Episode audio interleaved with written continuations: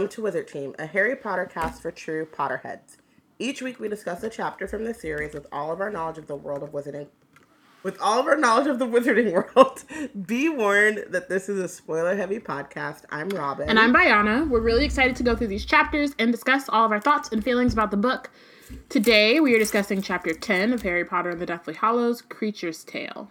We have some announcements and reminders. We want this podcast to be interactive and want to know your thoughts. So please feel free to tweet along with us. Use the hashtag WizardTeam on Twitter to join the conversation. Love our blog, love Wizard Team, have a few extra galleons lying around. Donate to Black Girls Create. You can become a patronus or send us a cheering charm at blackgirlscreate.org slash donate. We have Wizard Team merch. Head over to our website and step up your nerd, fashion, and stationery game.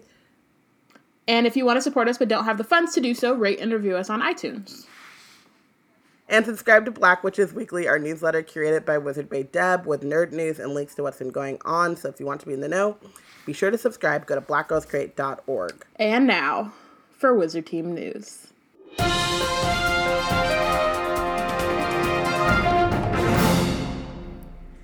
Can we Yes. pause before we get into the news?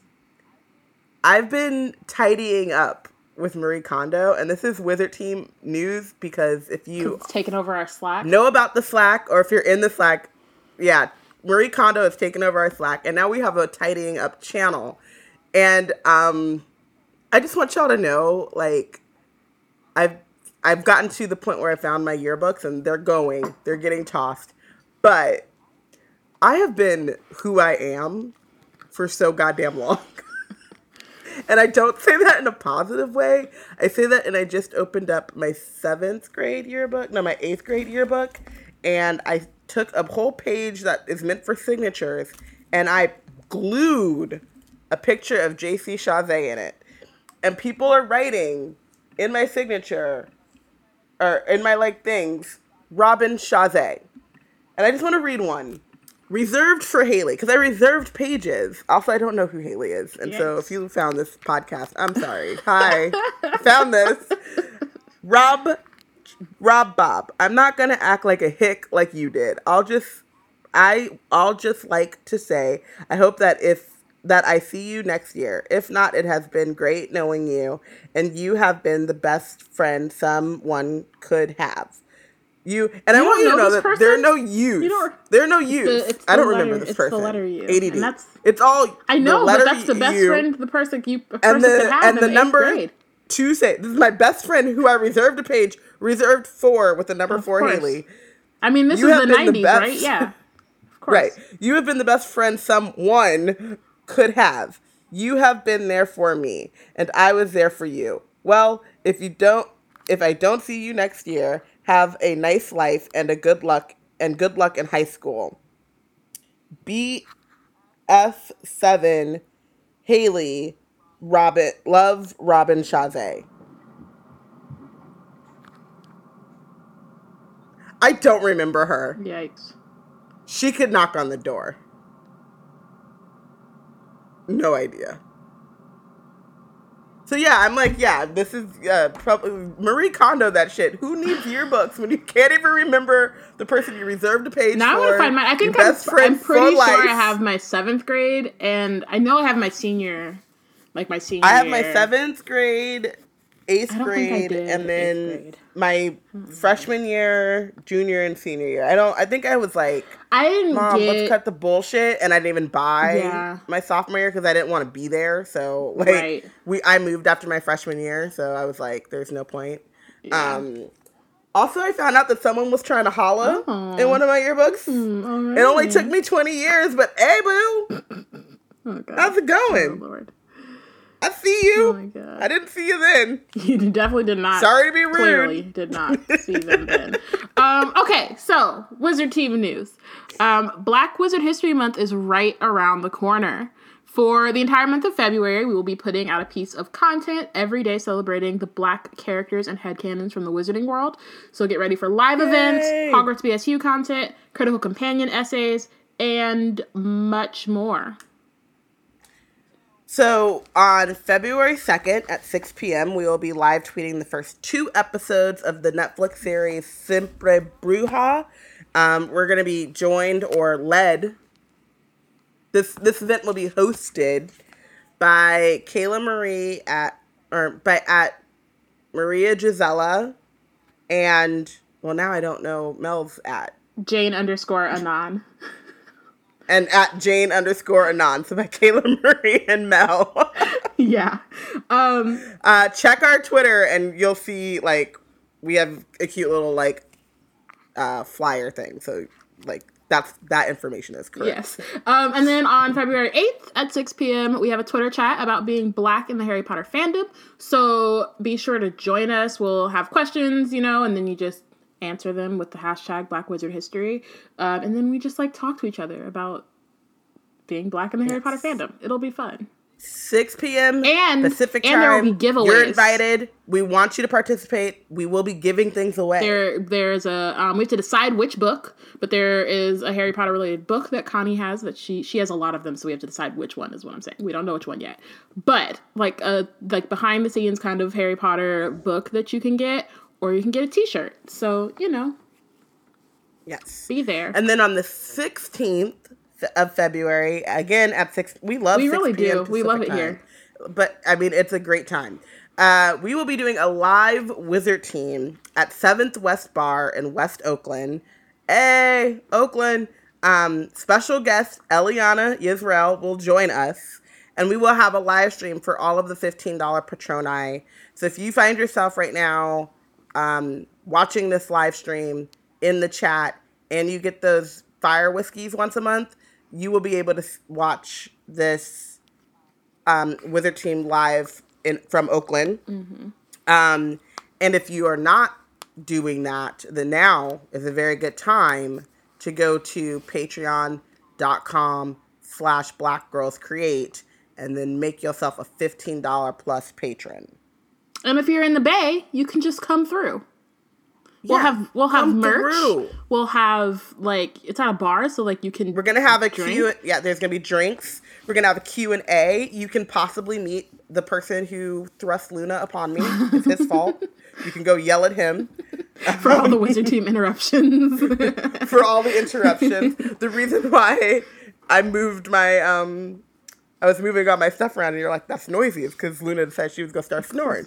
So, you know, all the barking, all of the random tangents that I go on about her, meet the dude whose fault it is. um, so yeah, so that'll be super exciting. I'm excited to do it here and like do our like for I've like in production mode and that's weird because I haven't gotten to do that for something that like is mine. So that's super fun. Yeah. Um and yeah. I'm excited and I'm, I'm nervous. nervous. This is gonna be our like second live with a team, but the first one was at LeakyCon, so like there were people there who obviously like like we had a captive audience basically. And um here in it just in life like it's been raining. Do you know how hard it is to like leave your house? When it's cold so that's what i'm really yeah, worried about i feel that. Like not that people are not like interested and won't like want to support but that like it will be february 16th at like 5 p.m and they'll be like oh but i have to leave my house i mean some people are a little bit more willing so, to do that than we are um, also, uh, like, well, then those people. Yeah, you know, like you're you can have merch. You'll like will be there, so that'll be cool. Right. Um, we can we can chit chat before and after. Yeah. Probably after, because before we have to, you know. Yeah, but like it'll but, it'll be fun. I'm excited. I'm a little. I, I don't think I'm nervous yet. Oh my god! I mean, it's a bar, but that doesn't preclude the Niffler and the Pygmy Puff from showing up.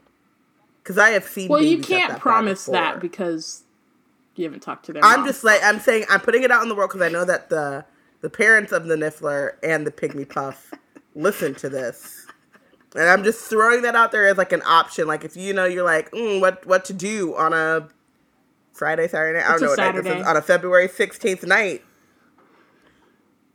What to do? I want my baby to be cultured, uh. like you know and then the cuddles and the cheeks. So and like the twice of the uh, cheeks. Uh, yes, oh. I know. Oh. So even oh. so, even if y'all aren't able to make it to that, or like you may not be able to like pop up at uh, or do one of the Twitter events or live tweets, we'll also be live tweeting Hermione Granger in the Quarter Life Crisis season two. Um, at some point during the month. But we'll also have again like Hogwarts BSU pieces that are gonna drop. Folks been working really hard to get those together, and they're really great. So you know, stay tuned for that content. Critical Companion, as always, we'll have two essays um, written by f- contributors who are gonna also discuss being black in the Harry Potter fandom. So those more long form essays versus the Twitter chat. Um, what else? We have a black the Black Wizard History uh, challenge where we'll like post a thing and then there's like all these questions and you answer one a day and that'll be fun. Um, That's gonna be so fun. People are so creative. yeah, and brilliant. then just like kiki with each other in the hashtag because it'll be active all month. Um, we like if like you're like brand new to Wizard Team, we did this last year. Um, and it was really fun and it was great because we met a lot of people and listeners who now roll with us super heavy. And like you know now you can meet and it's a great way and- if you were like if you were if you've been sitting there thinking like oh i wonder about this or i've always wanted to like dip my toe into writing fanfic or dip my toe into like giving commentary like it's a very like like we're all here doing this thing during this month being supportive. It's a great like way to like dip your toe in the in the fandom waters and in our Um, community and you could be specifically like- as well but it's also you know if Yes. you if you're someone who has been listening but not necessarily participating this is a time where like i think it's maybe one of the easier times to like kind of step in just because it's so many people and um and it that sounds counterintuitive but in a way it just is like it's the easiest way to find we're all in this well it's like we're all participating and like all kind of just here to talk about like we're here to find black potterhead friends. That's basically what's happening. Right. but it's digital so there's like less pressure you know? Um and it'll just be really fun. So like stay tuned. We have lots of things. Again it'll be like one every day at least one thing is going to drop or we'll have like a community thing um like the live tweets or the twitter chats or etc so yes. stay woke. All right, let's get into. Oh God, what I was like, let's do it. Previously on Wizard Team, but then I realized it's like Crete, and then I was like, creatures don't go. Oh, oh God. creature. Um, okay, so before we get yeah, and before we get into the actual chapter, previously on Wizard Team, Harry, Ron, and Hermione um, have escaped the wedding where the Death Eaters are are coming. We find out that Hermione has been prepared. Hermione Ben Granger. Stayed prepared. Um, she's Hermione bitch. she's out here uh, with her bag, which has an undetect- undetectable extension charm on it, um, which means that in this little tiny purse, she has all of their gear, like all of their clothes, a tent, sleeping bags, like books, um, lo- just everything one could need when on the You know that um, that like I just want to do the uh Tiffany Haddish like soundbite. Like she ready. I mean, but she. I know it doesn't like Wrong. directly translate, but like you Yeah. know, she ready. Um, and then they end up at a Muggle cafe where they're then followed by or found by two Death Eaters who they then have to fight, but they win and then disapparate and end up at Grimmauld Place, um, where they see the spells and like enchantments and stuff that Mad Eye has put on the house to try to stop Snape from being able to break in and or tell um, Voldemort and them about the house. Um, and Harry has a moment where he is seeing into Voldemort's mind again, um, but he's trying to to hide it from Ron and Hermione because they're nagging him about it. Um, and then we also find out that the Weasleys are okay, Mhm. so that's good. Don't write back. Don't ask no further questions. it. We good. And Harry apparently his only family is Ginny. Yeah. Harry is like, oh, Ginny's good. All is well. Cool, cool, cool. All was well. Is it all all- is it's all All well. well. Or no, All it's all was well because this is uh, all in past tense. Just kidding. Yeah, it's all was well. Is it? The whole, the book is written. just been saying The book is written wrong. in, in past tense. It's all was well, and I just look. I know, but I don't think anyone's ever said all is well. Uh, so I just made that up in my brain right yeah, now. probably. All was well. Yeah, you're right. Okay, so chapter 10. Um, Harry wakes early the next morning, um, where, you know, it's like it's still dark outside. You know, when you're a kid, you're like, wow, it's still nighttime and I'm awake. Um, but that's not really the case. Uh, he's, That's like my whole life right he now. He sees Ron and Hermione are still asleep, um, and their hands are like kind of next to each other. And he was like, oh, did they fall asleep with their hands, like holding hands? Um, and the idea makes him feel strangely lonely. It's so funny because, like, y'all y'all have kind of seen the the the evolution um if you will of like wizard teams If that's what of wizard team it. stance on Romione um Oh, oh, yeah, yeah. Of Wizard Team stance. I thought you were just saying the evolution of no Ron oh no stop. fuck that like- no the of the of our stance on it and like i still do not hate the ship i'm not and i think it's because like for me it's like a very much like and, and it's not to say that i i've obviously had issues with and rejected quite a lot of canon at this point but like reading it as a kid or like reading it the other however many times i read it before wizard team came and ruined it for me um it's most We ruined it for you. You, Miss Voice. We ruined it for you. I don't know what you're talking about. Um, the point is, Miss. the point is, um, Mm. is that I think this part, I think this is kind of sweet. Like Ron be tripping and Oh, yes. he gets on my nerves, but I have always kind of liked this part. Like homegirl don't know how to write romance, but this part is cool. I think the problem in like I think we've kind of talked about it too is that like Damn it, Delia! I'm trying to be, I'm trying to be happy about it. Like, sorry. she's like I will not allow it. Um, I hear you. I do No, not. she says because Ron is plotting and saw an emotionally vulnerable Hermione in his book said to slide up in there. Yep. Um, I think my biggest thing with this about Ron Hermione, especially as we've been watching this, um, or as we've been doing this as Wizard Team, is that I think like moments like this are very sweet, but it's a very it's very sweet, devoid of like what Delia Yeah. was saying. He he saw it in his book, you know, and so like when you when Ron is just like this presence and we're not paying attention to him, like he's easy to love. Like he's there, he's supportive. When the, when the when the um plot turns to him and his point of view or what he's going through, it makes it a lot harder to Right. love him. When he's there to be, um, and we had this, we kind of went in, went in on this in the Slack uh, earlier this week about whether or not Ron is a good friend. Um, when Ron is called upon to be a friend and he has no skin in the game, he's a good friend. Whenever something is happening that um, challenges his secure, like his insecurity, or makes him, you know, stand out in a good way, or you know, like I'm thinking about like when he when he does well at Quidditch, Right. right? Whenever he becomes the center of attention, and Or if just something has a, like a bearing on him specifically. Right. That's when like all of these problems Yeah. show up. So it's really hard because in this moment, like this is literally how I describe Luna all the time. The best Luna is a sleeping mm-hmm. Luna. Like I love Luna the most when she is mm. asleep. When she is asleep, she's an angel. You no one can say a word against her. she's all sunshine and roses and she never she's never meant ill or caused anyone harm ever.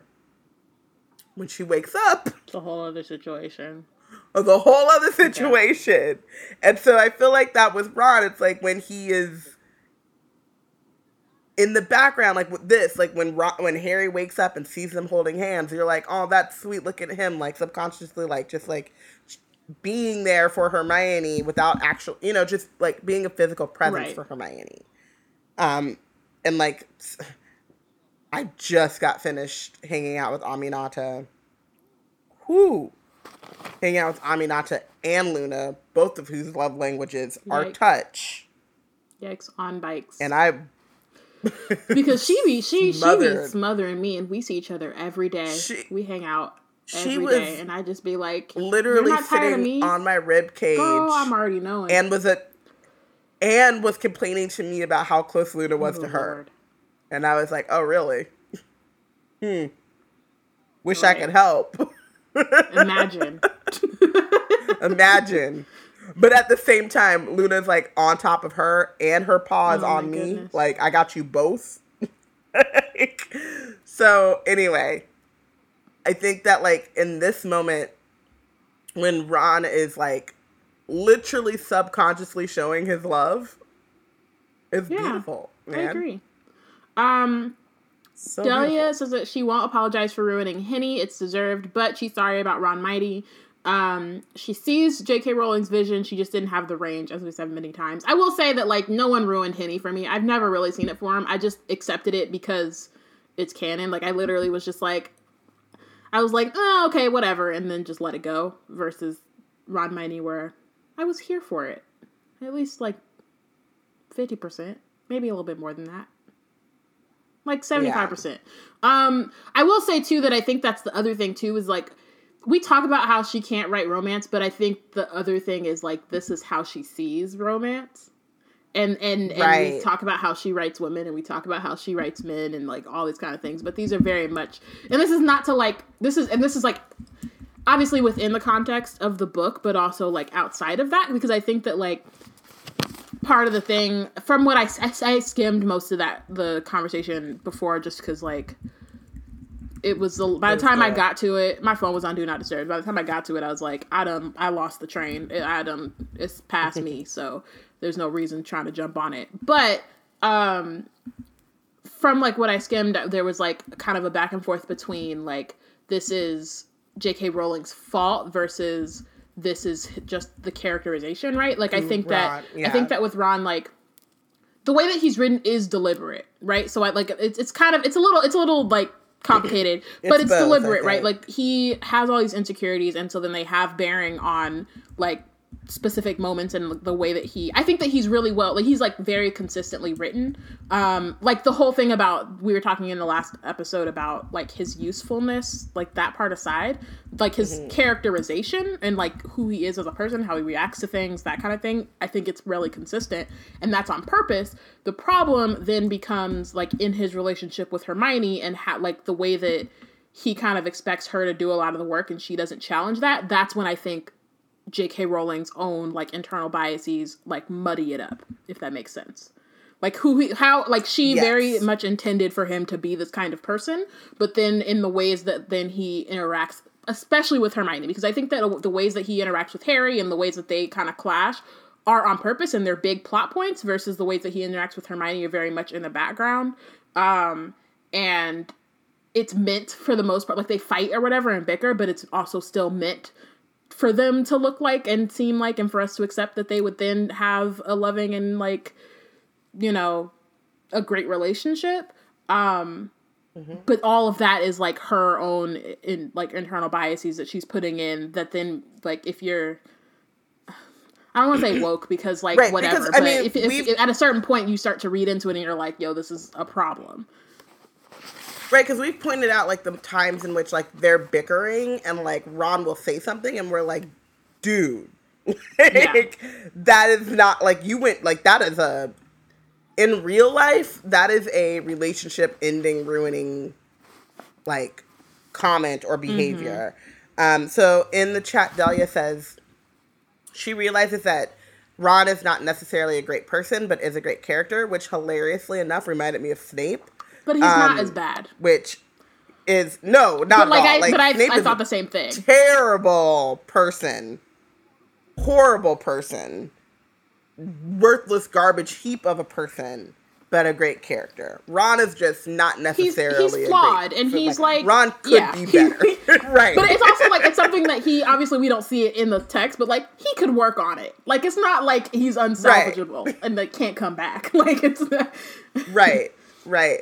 Um, she also mentions that J.K. has a narrow, very a very narrow perspective of what romance is and gender roles, and so that comes through in, in her romances. And by the way, again, sorry to beat a dead horse, but it comes through in all of her romances. It's not like something that she did, and this is what you were talking about with like that's a narrative choice, and then that's like how J.K. Rowling thinks as a human and a writer.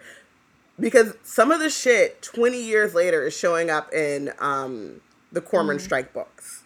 And like, girl, that insert um, insecure gif of gross right there. Um, so, for an example, she completely killed hashtag dads, even though the subtext is so clearly there and the fandom wanted it. Um, not killed. She she she dropped. She dropped. I mean, she did kill hashtag dads, but she dropped that storyline. Everybody's been. Um, everybody. Well, Delia's everyone's benched, and, and, while you're on the bench, we're all just following. While you're on the bench, go and listen to the career advice episode to get off. But you have to listen to it first. It'll make you yeah. happy, and then you can get off the bench. and then you can get off the bench. Yeah, but I think that that's like really true. Like there, and we talked about this in a lot of ways. Like even last chapter, when I was like, so what happens to Tonks's career if they had to like leave Harry's party early because of anti-werewolf sentiment, but also they just got right. married, and like they mentioned that like two chapters ago. What does that mean? It's moot because um, she's pregnant. So then the whole point is that once she's pregnant, she's not working anymore anyway. Which right, also, is, also a, is, a, problem. Like, it's it's not even said; people, it's just implied. People work while right. pregnant until like they cannot yeah. work anymore. If Shoot, my mom was choice. on the way to work when she um, went into labor. I mean, which you know she right? wasn't supposed to be, but that's another story. yeah, but it I mean, it happens a lot more than you would. Think. People got to work. Um, other other side of that though is that they're also in Britain, and so like people don't gotta work until they're sure. about to pop because social mm-hmm. safety nets and whatnot. Um, an actual maternity leave. Oh my god, what is that? Parental leave. What? Never. What a concept. Never heard of it. So Harry lays on the floor and he's thinking about Horcruxes, um, of the mission that Dumbledore had left him, um, and then he starts thinking about Dumbledore. The grief that had possessed him since Dumbledore's death felt different now. Um, the accusations he had heard from Muriel nested in his brain like dise- like diseased things infecting his memories of the wizard he had idolized. Um, could Dumbledore have let such things happen? Had he been like Dudley, content to watch neglect and abuse as long as it did not affect him?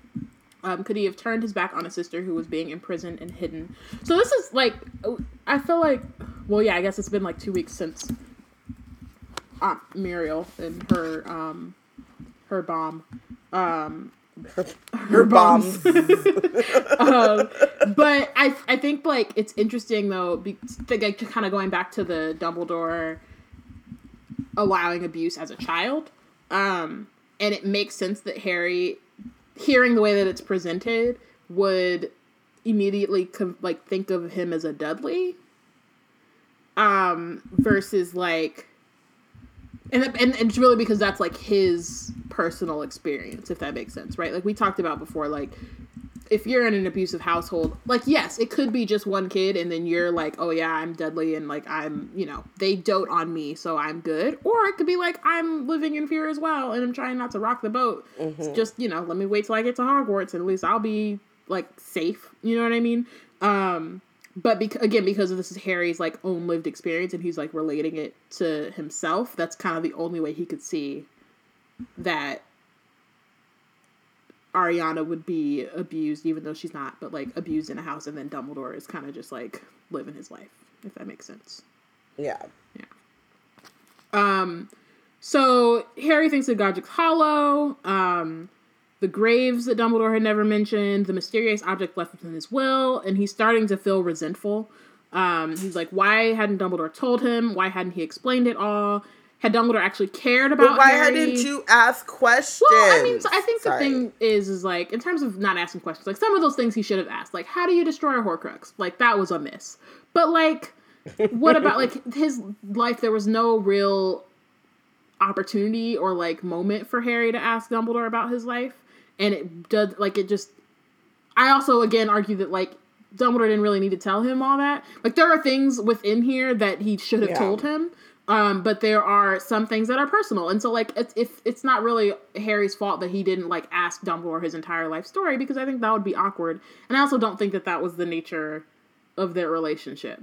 Even yeah, the one thing I will say about this um, part of the storyline that I've always like I've never faulted Dumbledore for is that like I even in what happens with the context of this book, I don't think that those things would have haunted Harry. Like it gives color to um to what they're going through and who Dumbledore is, but I don't think it like really is necessary for Harry to do what needs to be done. Right. Um, but this is like complicated because again, like there are a lot. So hold up. So he says um had Dumbledore actually cared about cared about Harry at all, or had Harry been nothing more than a tool to be polished and honed, but not trusted, never confided in? Um, I personally think it's both and. Yeah. Um, because that's just how Dumbledore rolls, and it's like Dumbledore it's a problem, and it shouldn't be the case.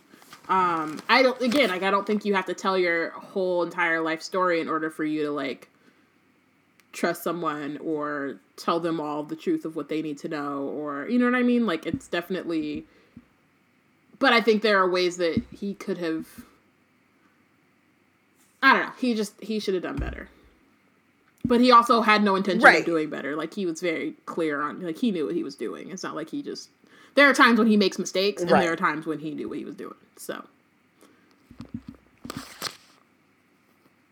Yep. That's like the yeah. thing too. um, Delia. Yep. Um, Delia says it's, it's kind of like your parents. There's some things you just don't need to know. I mean, that's true. There, are, yeah, but you can know some things, and that's yeah. But I think that again, like having that be transparent and like obviously there, it's not like your parents one day come up to you and you're like, so there are things. I mean, maybe some do, but like there are things I will never tell you. Like that's not necessarily always what happens, but as you grow up, you realize you even just yeah. start to learn shit that like, and you're like, hold right. on, this why was this going on, and like you just don't know. Um, but and also some of it, it's like they're not shielding it from you. You're just a kid and wrapped up right, in your and you're own not world attention. and not there are plenty of things that as I when I grew up, like then thinking back on other stuff from like that happened when I was a kid, and I was like, oh, like it just gives sometimes you get more context because you weren't paying attention at the time. Sometimes they are actively hiding things from you, but like you know, granted they're not trying to defeat the greatest dark wizard of all time, so like you know, it, there's there's uh there's different it's a different different stakes, yeah. but still. um Amani says that Harry was absolutely a tool. Shocker. Mm-hmm. Um, and that uh, Dumbledore confides in no one that Harry needed to be just useful enough to be able to make the plan work, but still malleable enough to go into that forest to die. The problem I have with that still is that everything that we know about Harry is that Harry still would have gone into that forest to die. And so I'm I'm in the both and camp, like I think most people in the chat and you are, but I do think that like a lot of this is Harry getting hung up on the things that he did not know um, about Dumbledore personally and not thinking about, like, okay, what is it that I don't know that I need to know to help me in this moment? Because we're here now. He's dead now. And I mean, I get it, like, grief doesn't work that way. You can't, like, if he could compartmentalize like that, he'd be Dumbledore and he wouldn't be Harry Potter. But, like, at the same time, I just feel like there is a finite amount of resources, time being one of them, and emotional like strength that you have, and you are on day right. one of mm-hmm. this journey. So, and and Dumbledore is just a very compart like. I'm sorry to put throw you under the bus, Bayana, but you are also a very compartmentalized not manipulative, person. but yes. And no, I don't feel attacked, not, but like because I'm yes, you're right.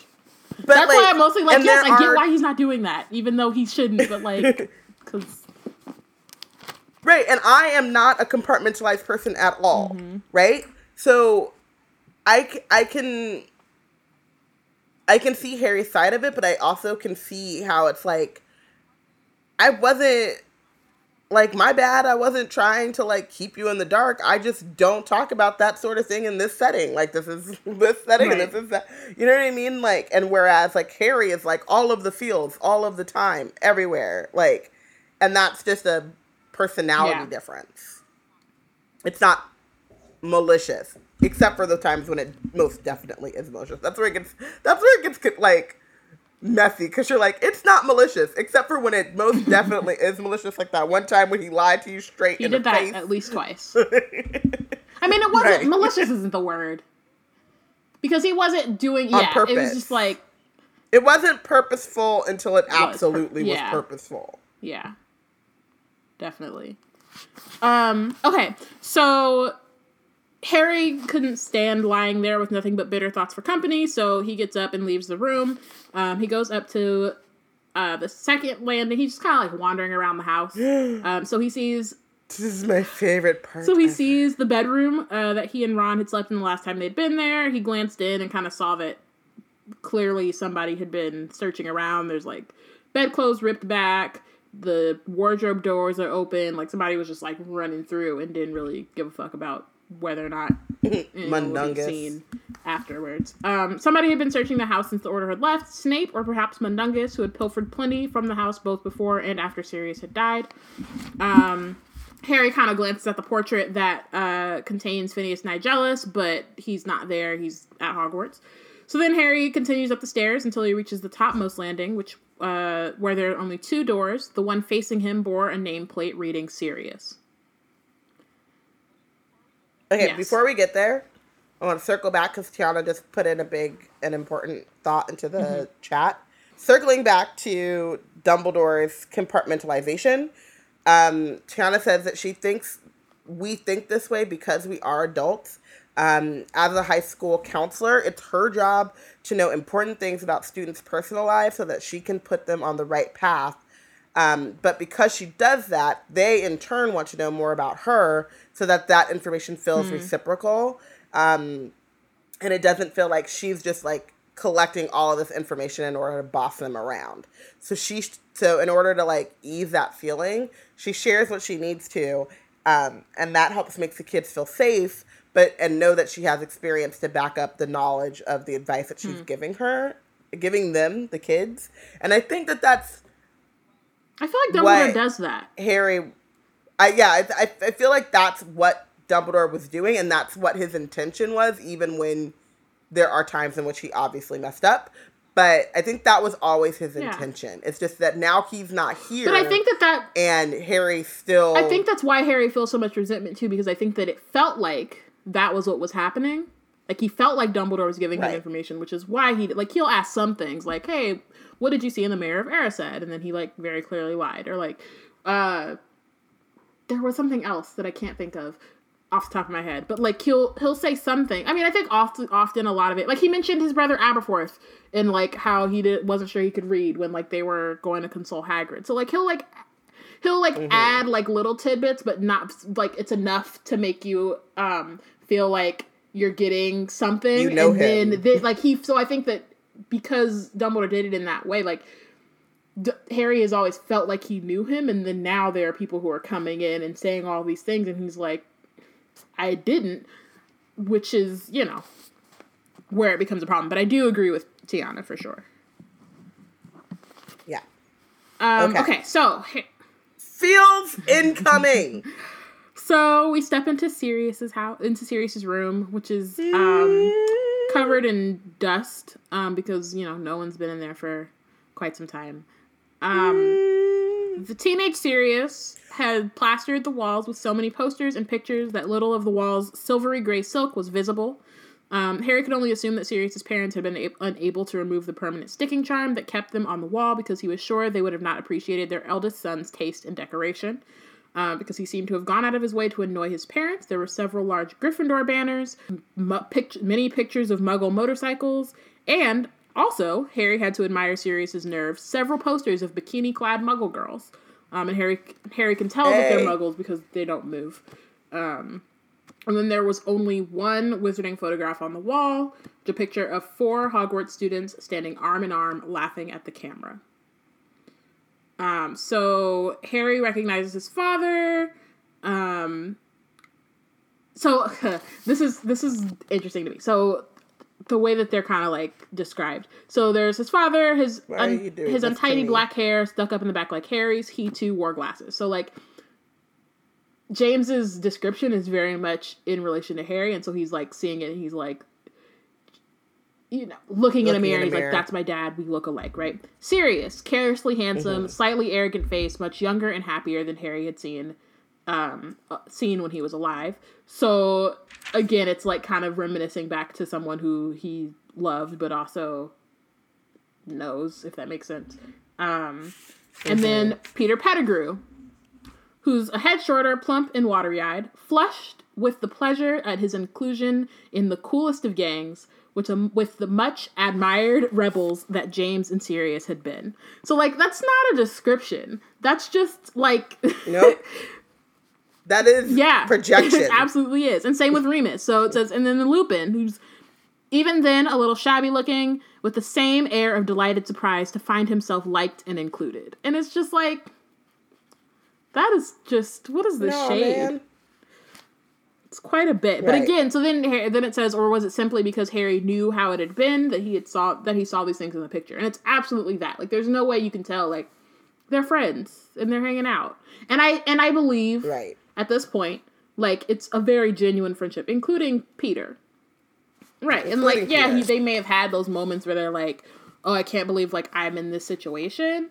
Um, but def- he's definitely reading it into it. Like Peter is very much like, "Wow, I'm with the cool kids," and Lupin is like, "Wow, I have friends." Um, and it, yeah, it's just interesting that he's kind of like putting that in. But then with James and Sirius, it's very much just like, yeah, those are that's my dad and that's my godfather, and they were they cool. were the bestest of friends. Yeah, it's super cool, and everyone wanted to be them. I think that it's also interesting because of like if you just look at the um, like I don't know if we could do like by word count or I don't know, but like I don't maybe it's not word count, but it's like James and Sirius, they're getting their um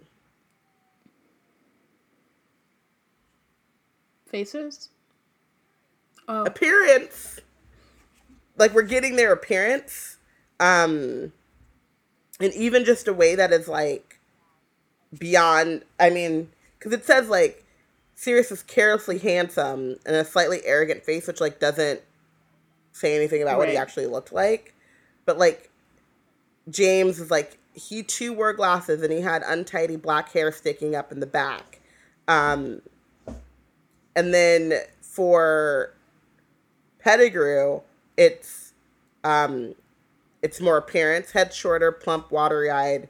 Um, so it's like the two people he know that Harry knows the least, we get more of a description of their mm-hmm. appearance. Mm-hmm. And then for the two people he knows the best, like Lupin, even then looking shabby looking, but had the same air of delighted surprise at finding himself liked and included. Like that doesn't tell you what yeah. he, you know, that does nothing yeah. to do with his appearance. So it's like, he, but he knows Remus and Sirius the best, and so he doesn't feel the need to like say what they look like, comment or, or take in their yeah, actual appearance. I feel that.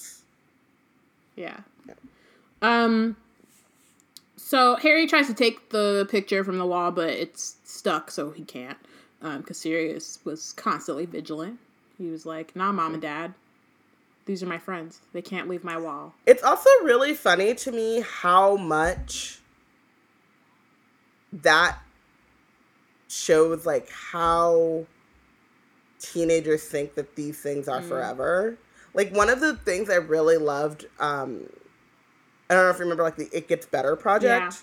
And it was like geared towards like LGBTQ kids that like didn't fit mm-hmm. in where they were.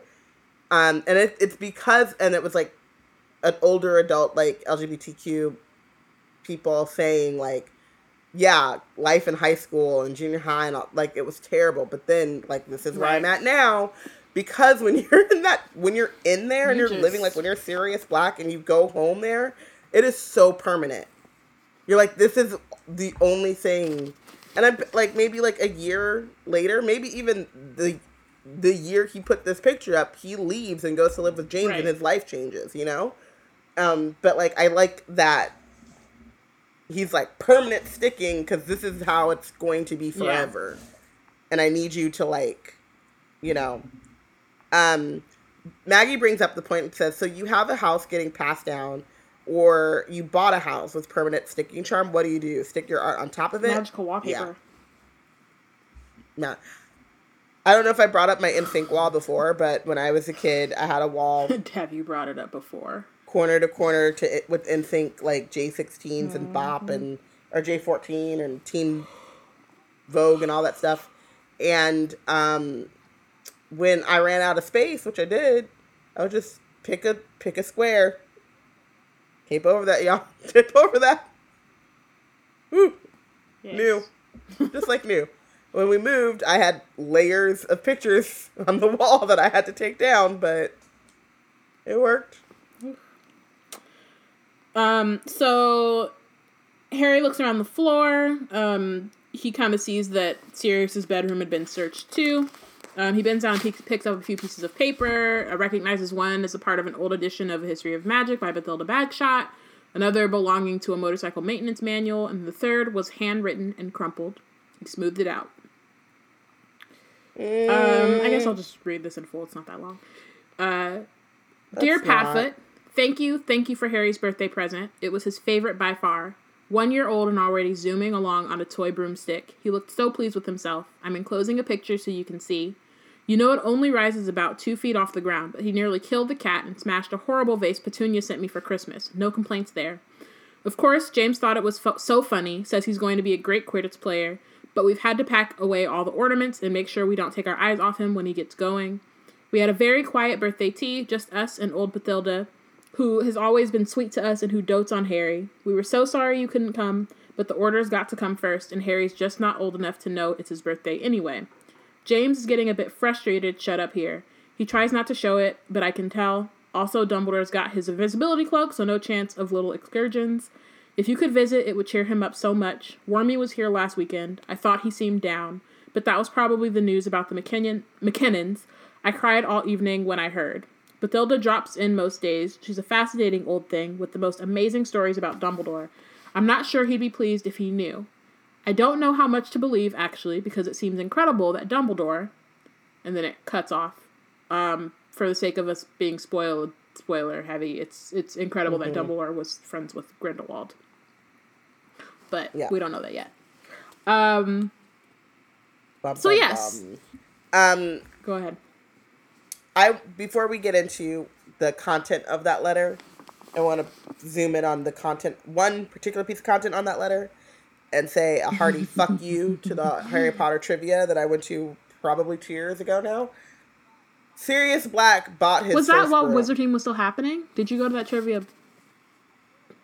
I was feel like I did. I feel like you might be able to go into like one Okay, because I couldn't remember if it was like I during or if it was like right before. rage before. against this. Sirius Black bought his first broom. Mm-hmm. And then there's a conversation about whether or not Harry bought his own second broom or McGonagall bought his broom. McGonagall ordered his broom. We don't know who paid for that shit. And then Sirius Black bought his last broom, but Sirius Black bought his first broom. Point blank period. Don't give me no well we're talking chronologically or by the time it shows up in the nah bullshit.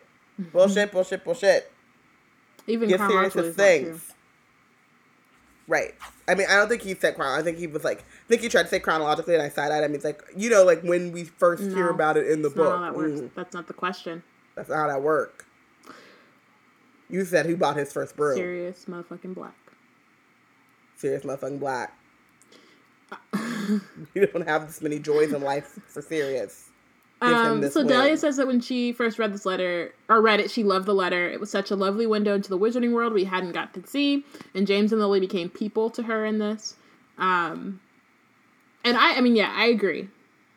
And this is also the first time we actually get anything from Lily's perspective or like her voice.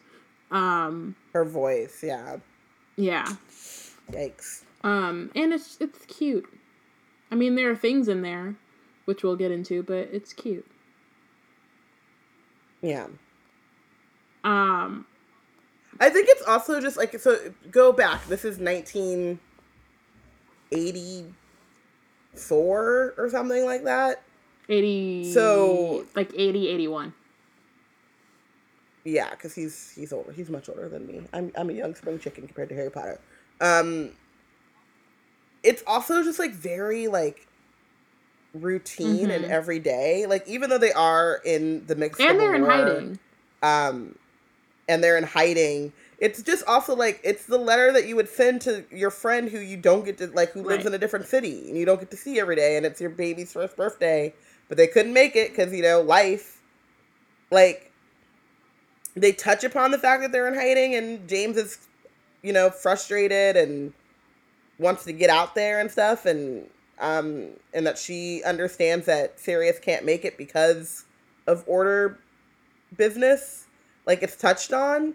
But to me it's not like the tone of the the tone of the the letter isn't like woe is me we're in a war we're all gonna die everything's Right. scary all the time. It's like we would have had a better party but you know voldemort what you gonna do? Mm-hmm um so So so Harry is kind of, you know, he's having a moment.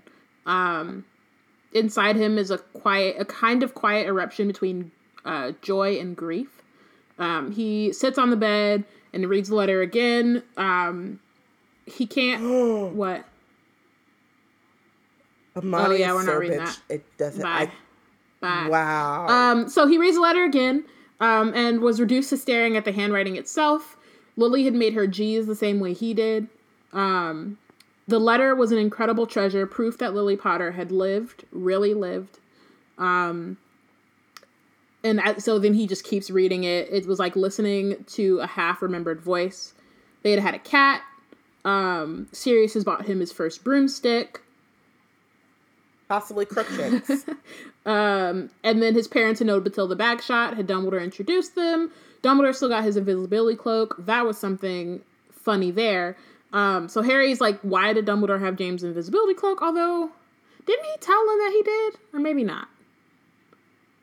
I can't remember. Maybe I'm mixing up. I think he did. He did. He did. In um, when he gave it back to me, he's like, Yeah, but it wasn't signed. Your father It lent wasn't this to me signed. maybe too long. But I, I felt, I thought that Dumbledore had, had, maybe it was, maybe it's in the King's Cross, but for some reason I thought it was earlier that Dumbledore, like, admitted, like, yeah, that was my, uh, like, I gave you the, bur- or gave you the, um, the cloak. But I, yeah, when he sent it to him, it was unsigned. Oh, Oh. right. But yeah, so he's like, why had Dumbledore taken the invisibility cloak? Um, he remembered the headmaster telling him years before that he didn't need a cloak to become invisible. Um, and then he's like, Wormy was here, Pettigrew the traitor. Oh, Do we believe that? what that he can become? Sorry. Yeah, because he has disillusionment charm. He's strong. If he makes it strong enough, he's invisible. I believe that. Yeah.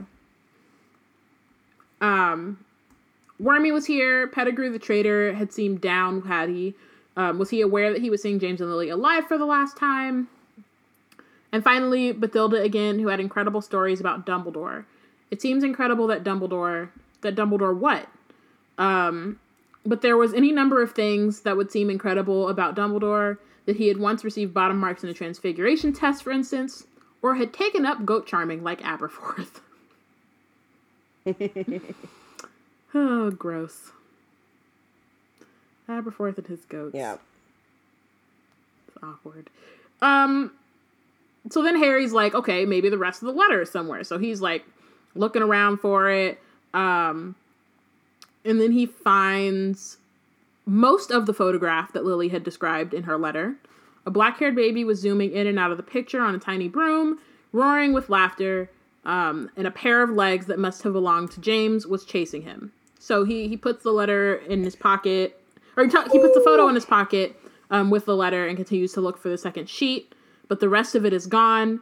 Had it been taken by whoever had searched the room? It had been, and you know why? Because Snape is I just- gross ass. Can I just go into the And chat then and then talk about Snape. Mhm. worst.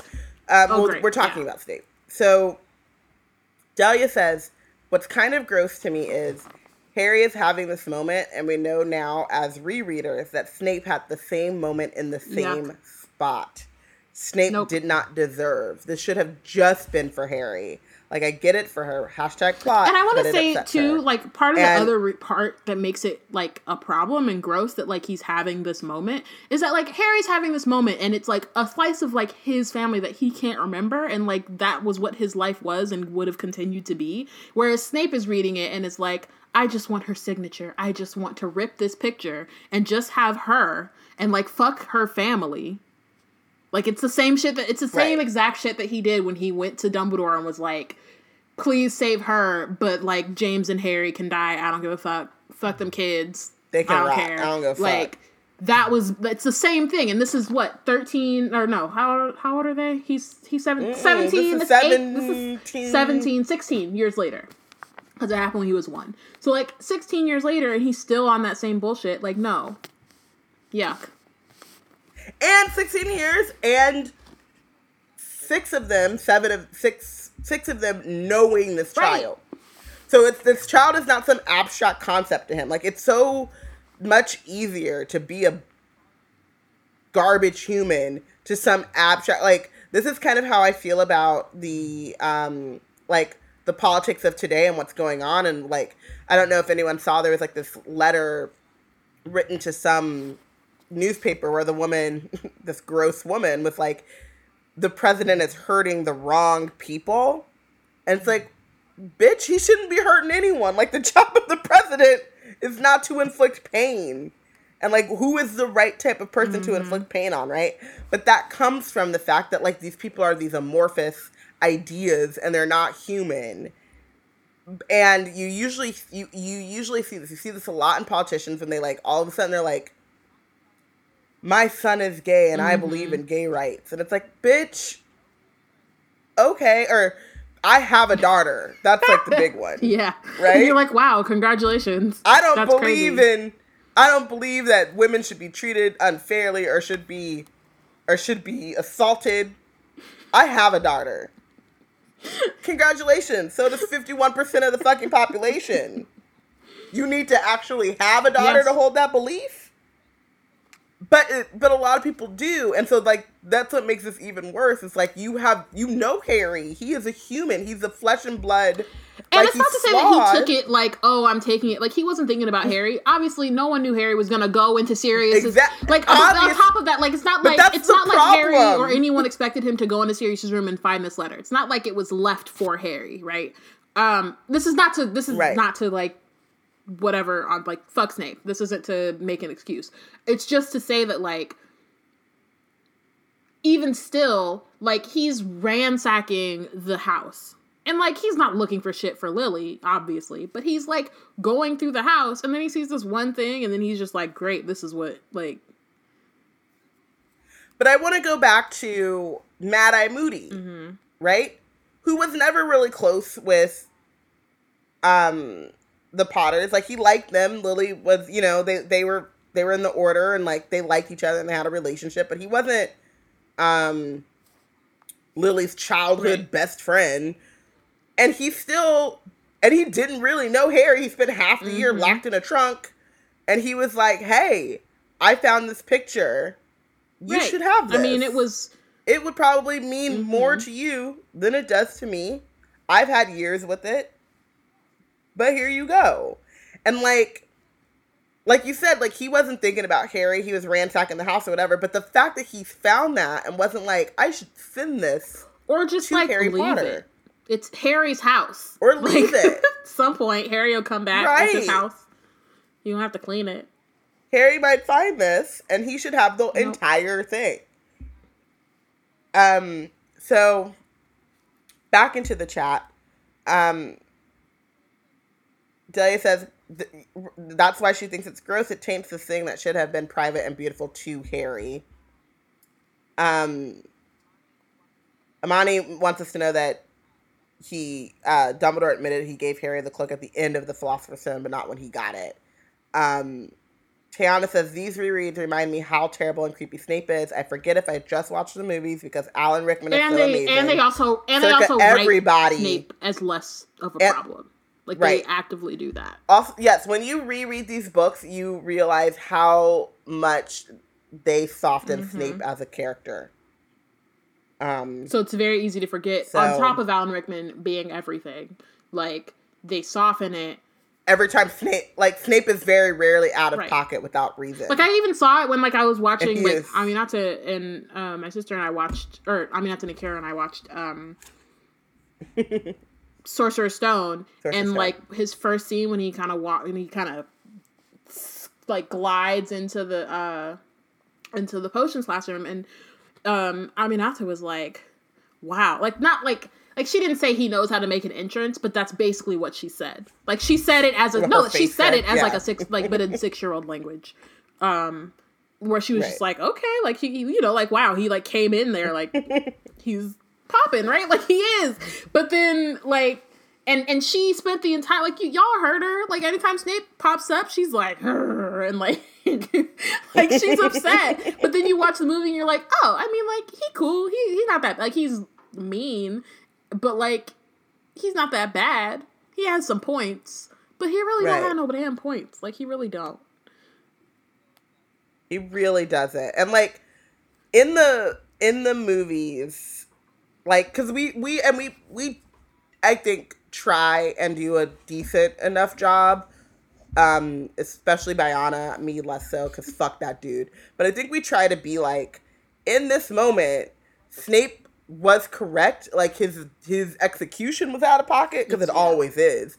But like like he should be upset in this moment. He should like they they should be punished. Like Harry was in the wrong. Like, but but yeah, that don't mean that don't mean he. and doesn't mean that he gets to That doesn't even mean that he is. That doesn't even mean that like he is a wisp of a decent oh person. Like that the fart Oh. of a good Oh. man stayed on him and lingered. Yikes. Not even that. the fart the fart of a good man That's from the 19th century who went to Hogwarts at the time. Is that what you're talking about? Cool. Sure. Cool. Sure. I didn't I want mean, to talk about that, but sure. You I did. mean, I brought up the farts, You did do so. Yeah. I guess it's on me. Um, cool. So then, so Harry, you know, he's in his mind trying to figure out what what what, what it was Ugh. incredible that Dumbledore did.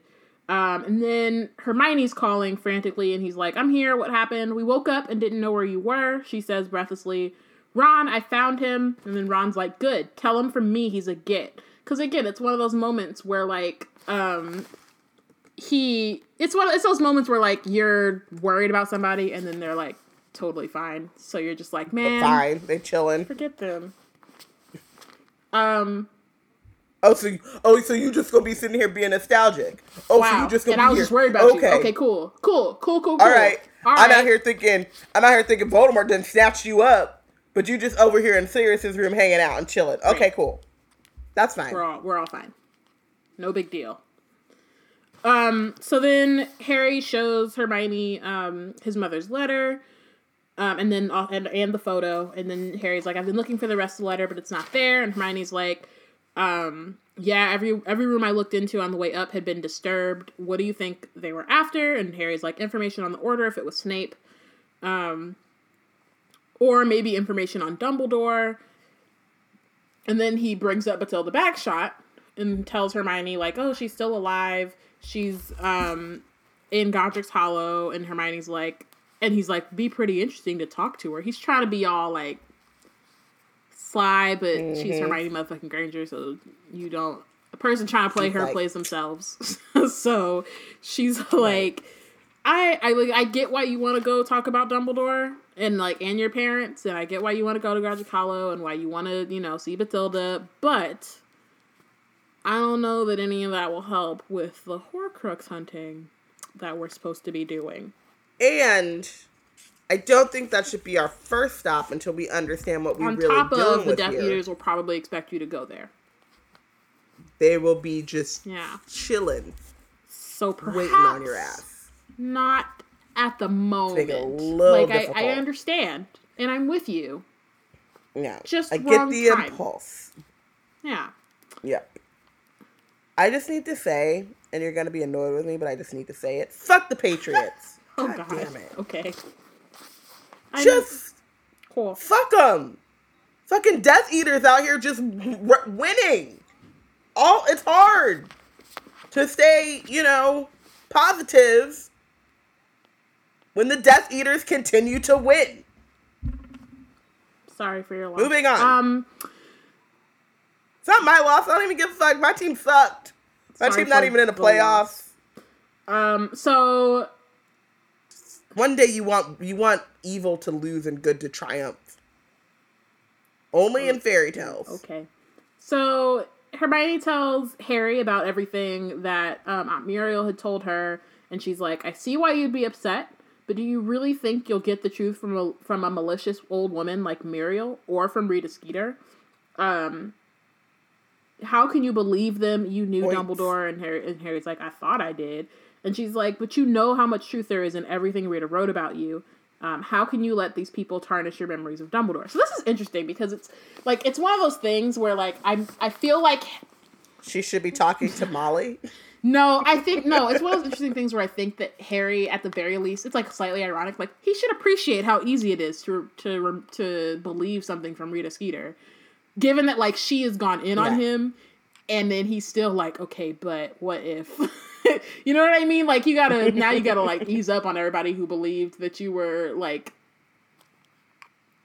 just out here for um what's the word for like uh attention and whatever like at this point like you you over here believe in anything. And not to say that obviously not to say that rita will get into rita's story about um dumbledore and all that stuff in a bit but like or in a bit. I don't actually remember what chapter that is. Probably like a month or two.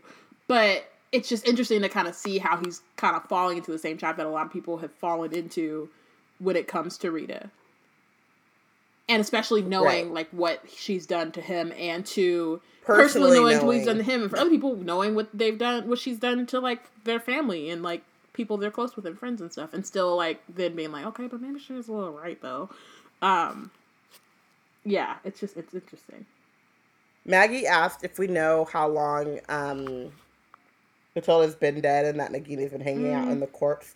I think it was relatively recent, um, because Simnika brings up that if it happened now, that would make eight or nine months and ooh egads. Like old people smelled funny sometimes. It's just like a part of you know, it's just a part of life and aging. But if you- if if you met an old person that smelled like that, that mm, no, no. Um. So then Harry kind of looks away. Um, there it was again. Choose what to believe. He wanted the truth. Why was everyone so determined that he should not get it? And I don't think that Hermione's necessarily determined. She just, you know, thinks they should hunt Horcruxes, given that that's why they're here. That's why we're here, fam. Like I understand his like. That's not to be like, oh, Harry's being dumb. I It's would not have dropped out of school if you were on some. I want to go to my hometown. That's not Like, where that's they're not like what I, I, like I understand, for. and it makes sense that you would have this impulse and that you'd be feeling some type of way. But also, probably not. Um. And I think, Okay. and this is the last thing, and then we move on. He brings it up again without a plan, like an actionable, workable plan. We get in, we get out, we're dressed as this. I want to ask her this, Right. this, and this. It should take us about 15 minutes flat, mhm. and then we can operate. Like, if that, you know what I mean? Like, if he had some sort of like, like actions and what is it called like stated outcomes that he wanted from it then okay we could talk we could even talk i would still like hermione like i might still disagree but at least we could have like a civilized conversation about Yeah. it but you just want me to run into where because of why Um. So then Hermione's like, maybe we should, you know, go get breakfast, eat some food. So he agrees, and they're on their way. But then he notices the on the other door, um, a small sign which is it's a pompous little sign, neatly lettered by hand, the sort of thing that that Percy Weasley might have stuck on his bedroom door, and it says, "Do not enter without the Hey. express permission of Regulus Arcturus Black." Um, and so Harry, like his brain, kind of recognizes it before he realizes why he recognizes it. So he's kind of like, "Oh shit, this is it. I don't know what it is, but it's it." And then he eventually, then he kind of comes to it um, and says, "Hermione, come back up here." Um, and she's Oh. like, "What's the matter?" RAB, I think I found him.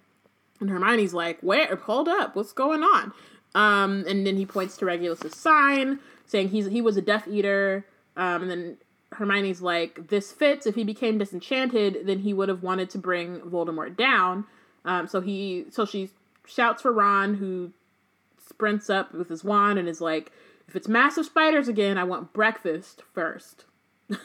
like, I get it. I know I we're here. I know what I know where we are, and I remember. But like, let me eat, and then we can tackle whatever Right. weird doxies and They still gonna be here, obviously, because Right, they and were I, here you last know, time where I we tackled them. two hour tea break.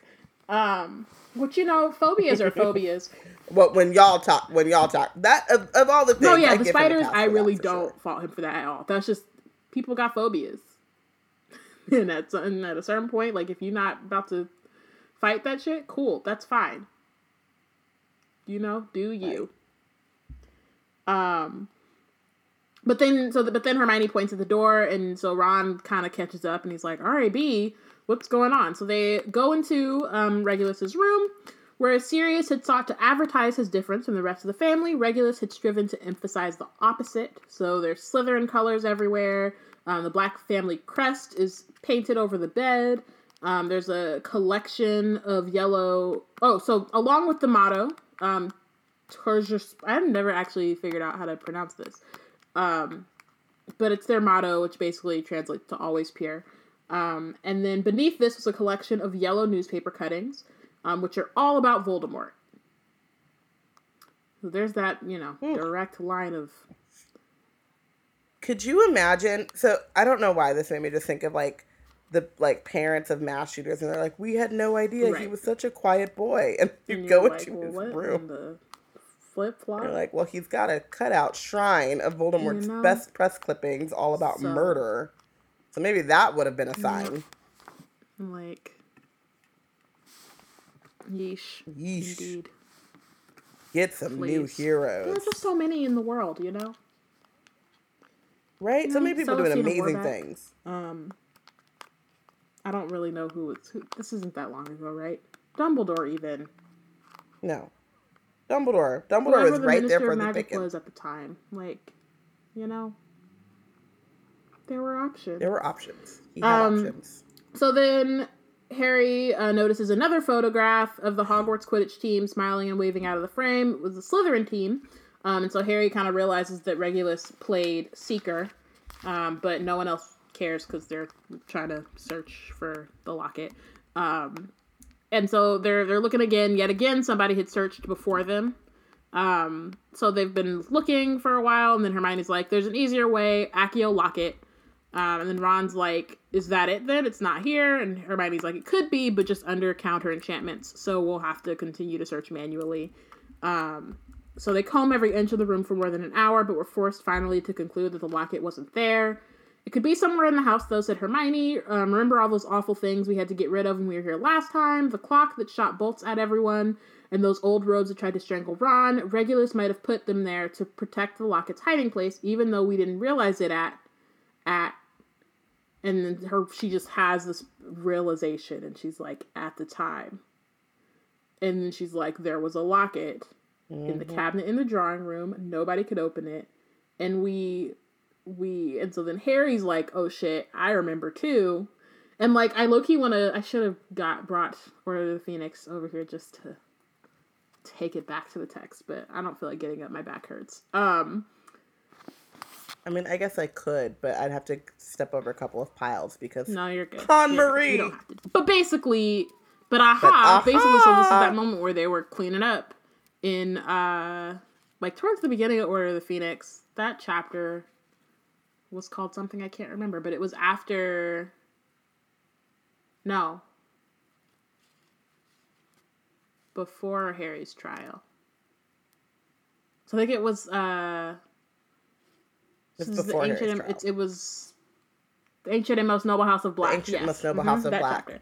Um and so they were like, we're passing this locket around, none of them could open it, and Hermione's like, or uh, sorry, and Molly and Sirius like, just toss it. Meanwhile, it's a whole ass Horcrux, and just wow. When I when that, I had a moment when I was a kid where I decided I was gonna write Mm-hmm. where all like what where the Horcruxes were when they pop up. And so, if you look in my Mm-hmm. original copy of Order of the Phoenix, it says Horcrux under it. And then I stopped. Then I didn't do it. I just did it that one time, and then never went through with the other books. And now I regret it every time I see it in the book. I'm just like, and like now I have annotated copies, but still.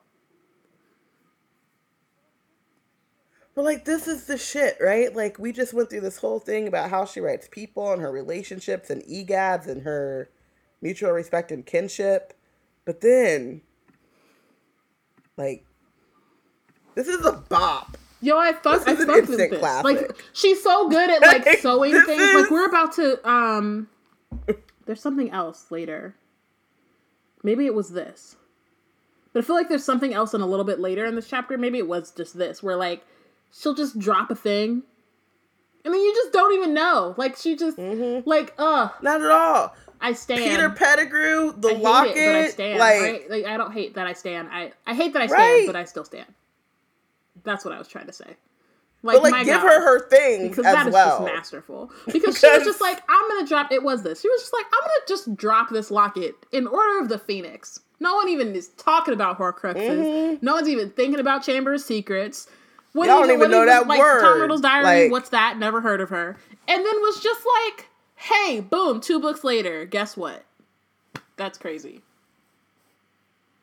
I just, my God, I, you know, I, I aspire. Just I mean aspire, but aspire No, without I mean, the, like, yeah, like know, that just this, this particular, in particular, just yeah. yeah. Maggie points out Sirius in book one. I remember, woo, after reading Prisoner of Azkaban and going back to the Sorcerer's Stone, and I saw Sirius Black. When he I said he Sirius borrowed the Black and- yeah, I he was, borrowed the I was book. like eight. Uh, he borrowed the like bike from and I was Sirius like, Black. oh shit. I was, I didn't cuss back then, but that was what I said in my head. I was like, much. right? Oh, okay.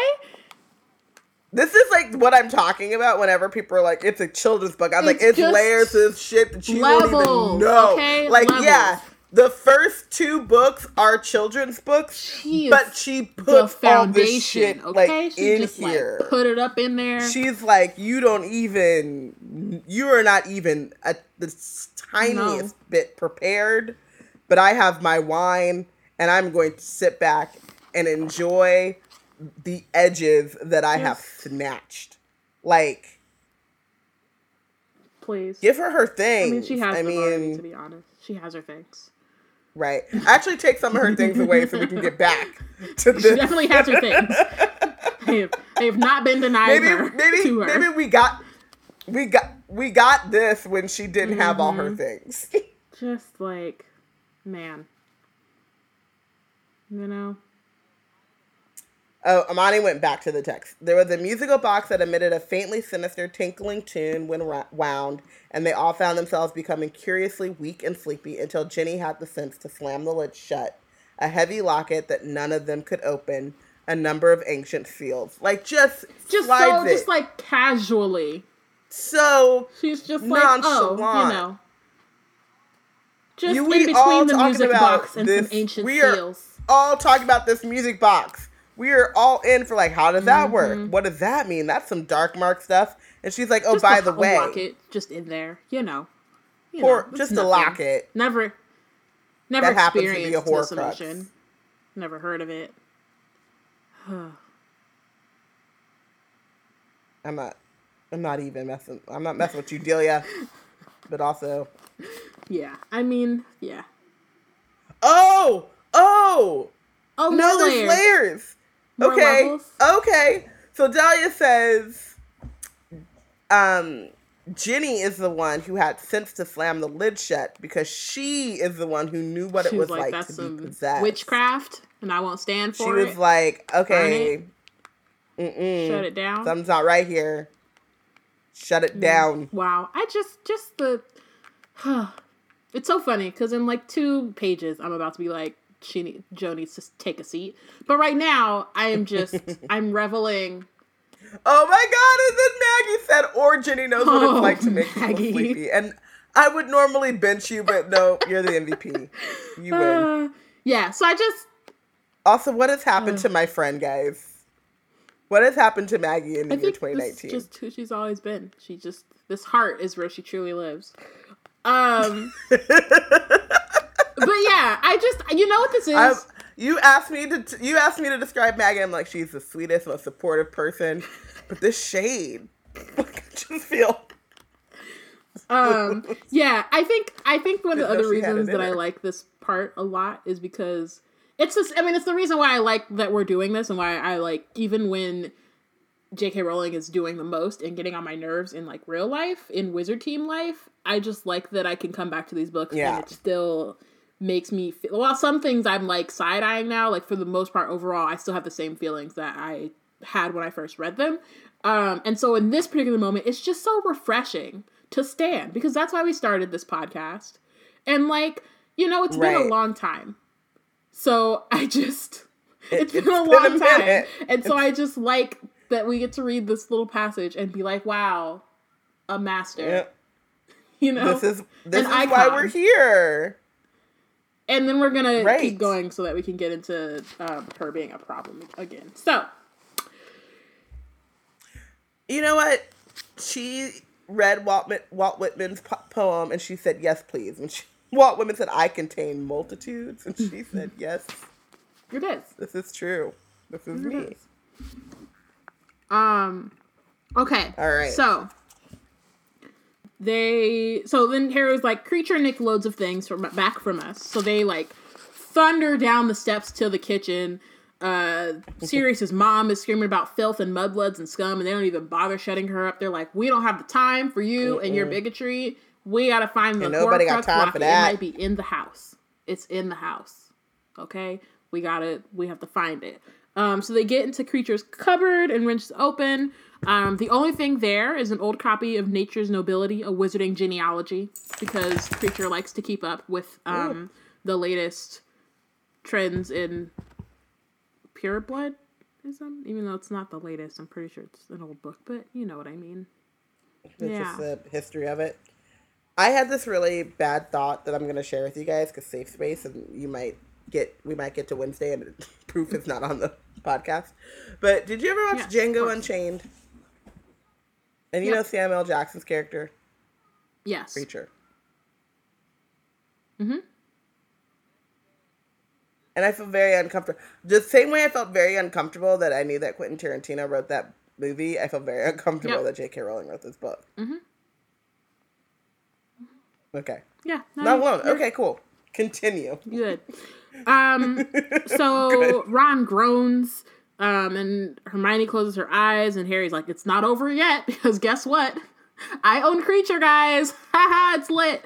Um, so he calls Kreacher, who appears. The house elf that Harry had so reluctantly inherited from Sirius appeared out of nowhere in the front of the cold and empty fireplace. Um, and he's like, Master, and he bows, and as he bows, he says, Back in my mistress's old house with the blood traitor Weasley and the mudblood. I forbid you to call anyone blood traitor or mudblood. Um, so he he just is he doesn't like Kreacher. He found him to be a distinctly unlovable object that even even if even if Object. had never betrayed Sirius to Voldemort. But yes, object. Mhm. Object. Indeed. And I just, I, again, I think it's fine. I mean, nah, this is, fine is relative.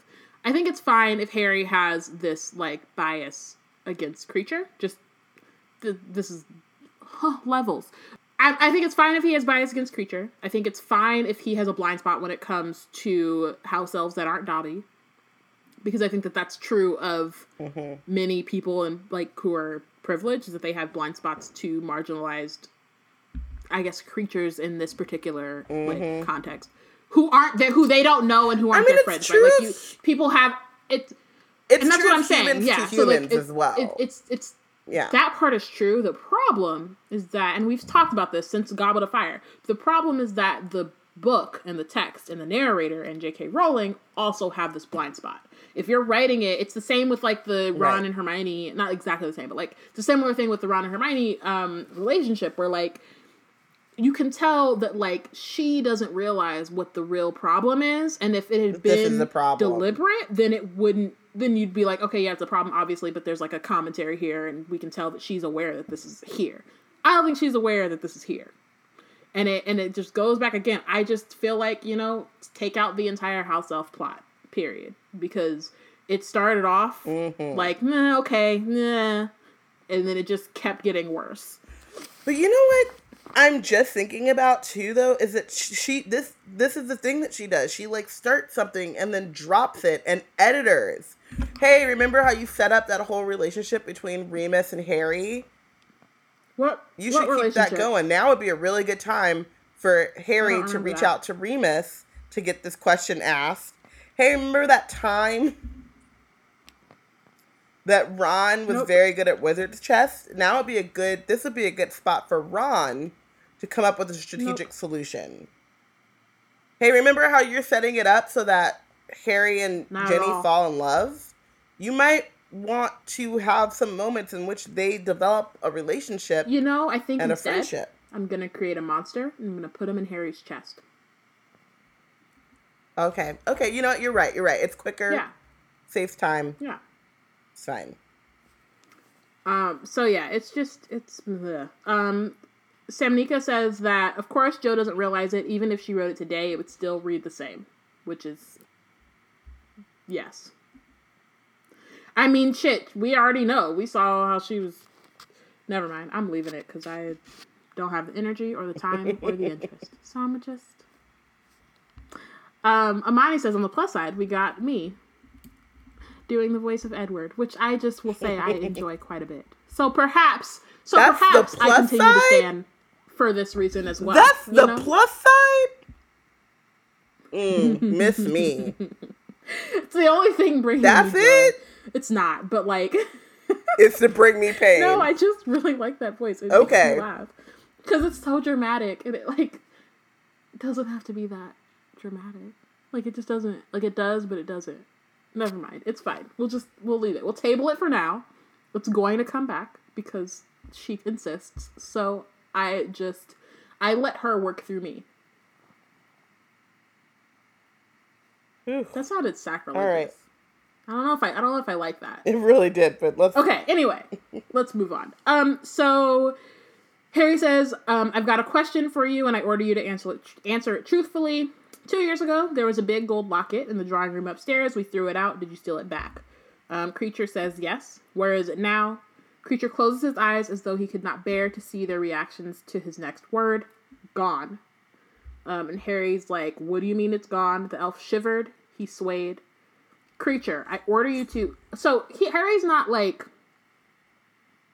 because he one does not see Kreacher as like i, I don't want to say as human because he's not human but like as like a person as like a sentient creature with feelings um because he doesn't see that um and because he's also in his own grief and his own feels and in his chest he's not really like picking up on Kreacher's demeanor and not really think like he's shouting all of these orders at Kreacher and like he doesn't really have to.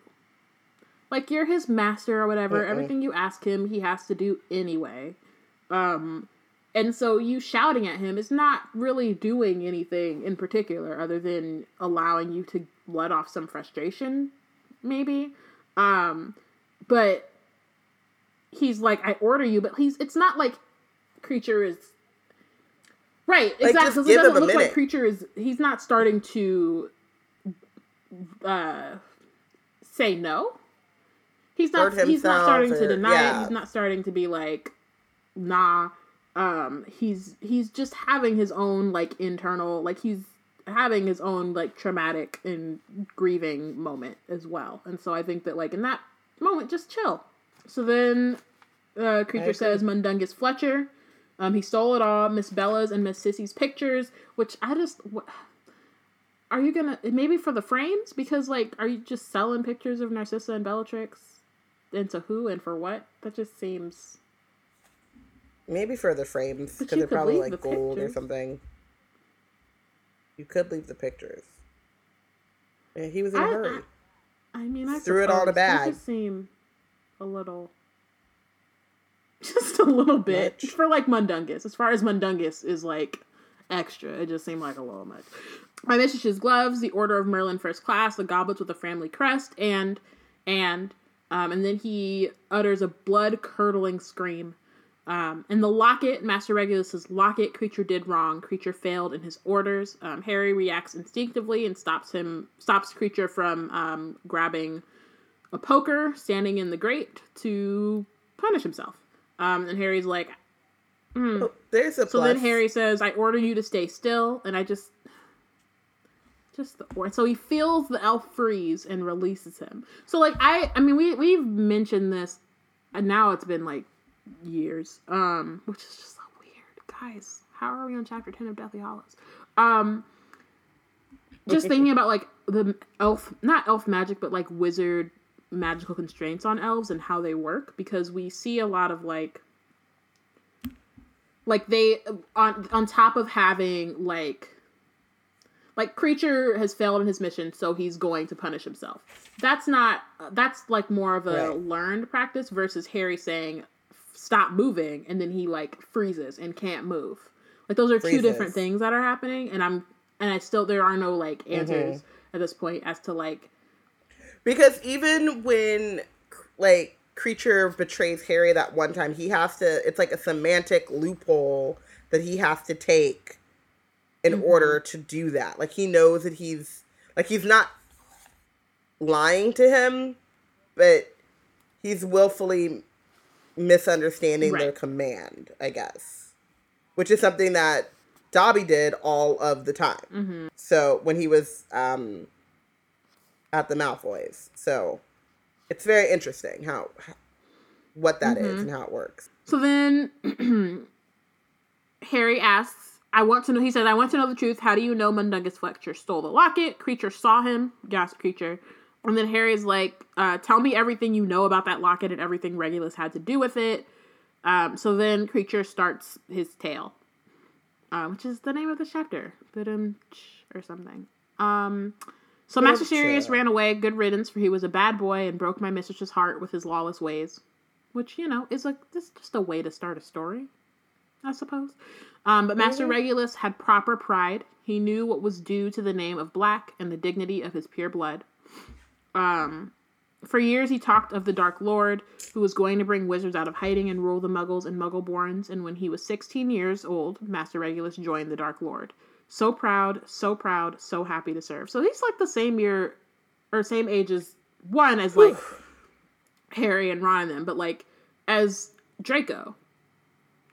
Um, and so it's Mhm. interesting because hmm, just love a moment to be petty.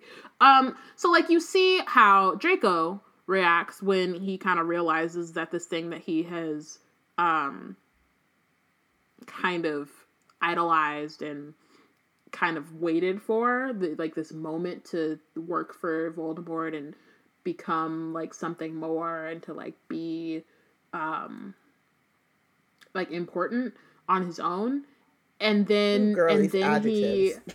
and then he um sees the reality of it and freaks out that. but like he you know we see that he's still working he he's not trying to get out he he he's still Mm-mm, there Still there. He's out here um, torturing Death Eaters for him. He got Voldemort all up in his house, just digging his feet in his couch, and he's not doing nothing.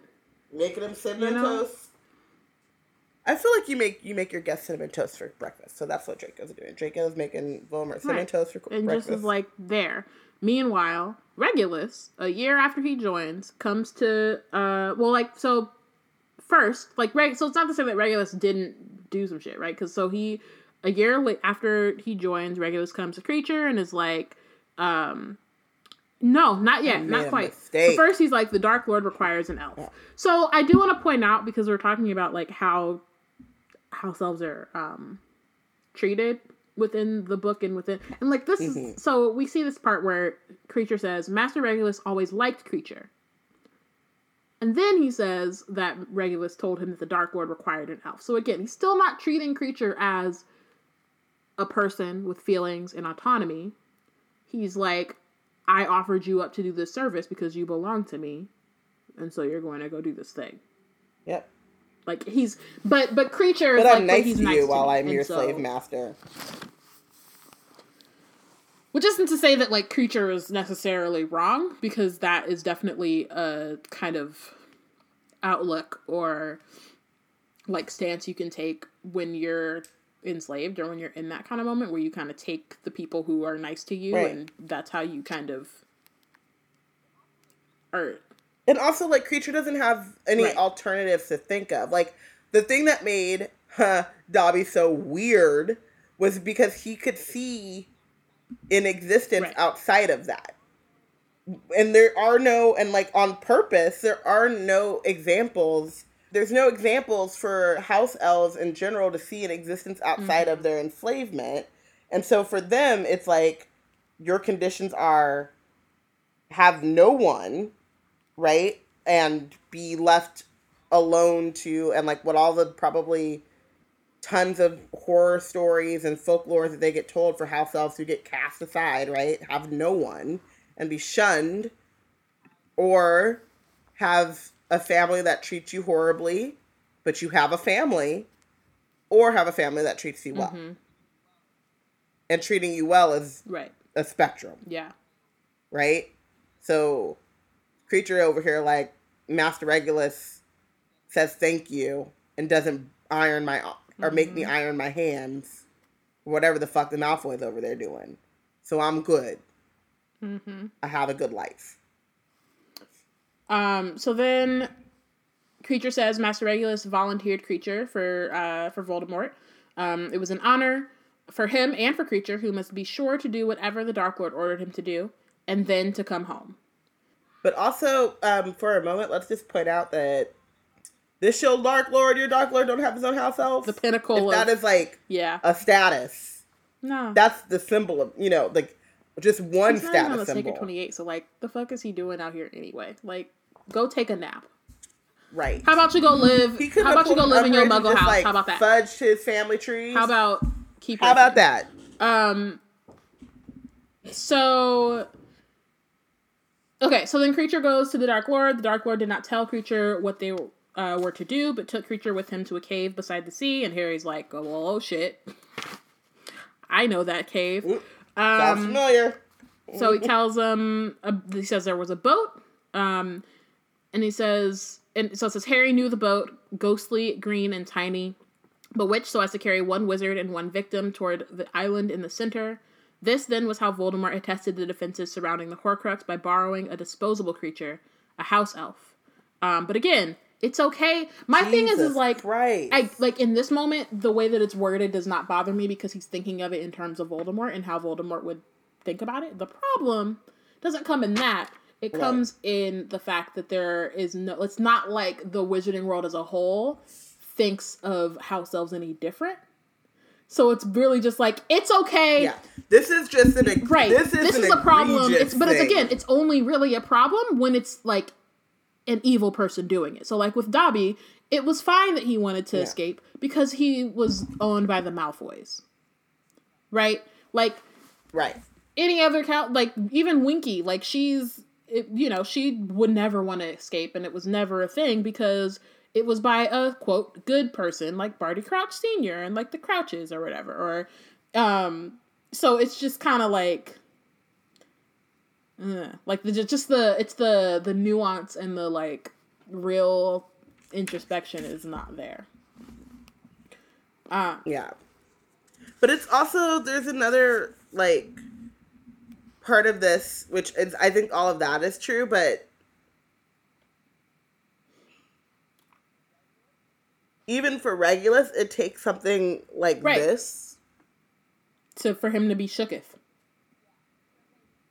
Yeah, but like say that this was like a nice night out. Like Voldemort required an elf and he got him put him in a car and they drove to the middle of nowhere and they they had a tent and then they you know it was nice and he had his he had his own um cupboard under the stairs in the tent.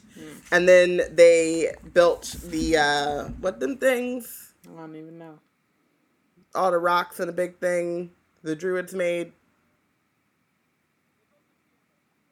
They built a pyramid because i can't remember the name of the thing in, in scotland or whatever. Um and he had him moving the the bricks to build the pyramid with magic and he got breaks they'd be like oh that's cool what an But adventure didn't get paid. Okay. but he didn't get paid he did like a lot of work Yeah. You know? Yeah, the stone circle thing, Maggie. Y'all know what I'm talking about. Stonehenge. Thank you. Don't be rude. she over here trolling. but yeah, so if if Voldemort took him to like build Stonehenge, right? And like there was no um evil potions that he had to drink and crazy shit that he like or you know it was still but it was still hard back-breaking work that a normal human couldn't do because they would have died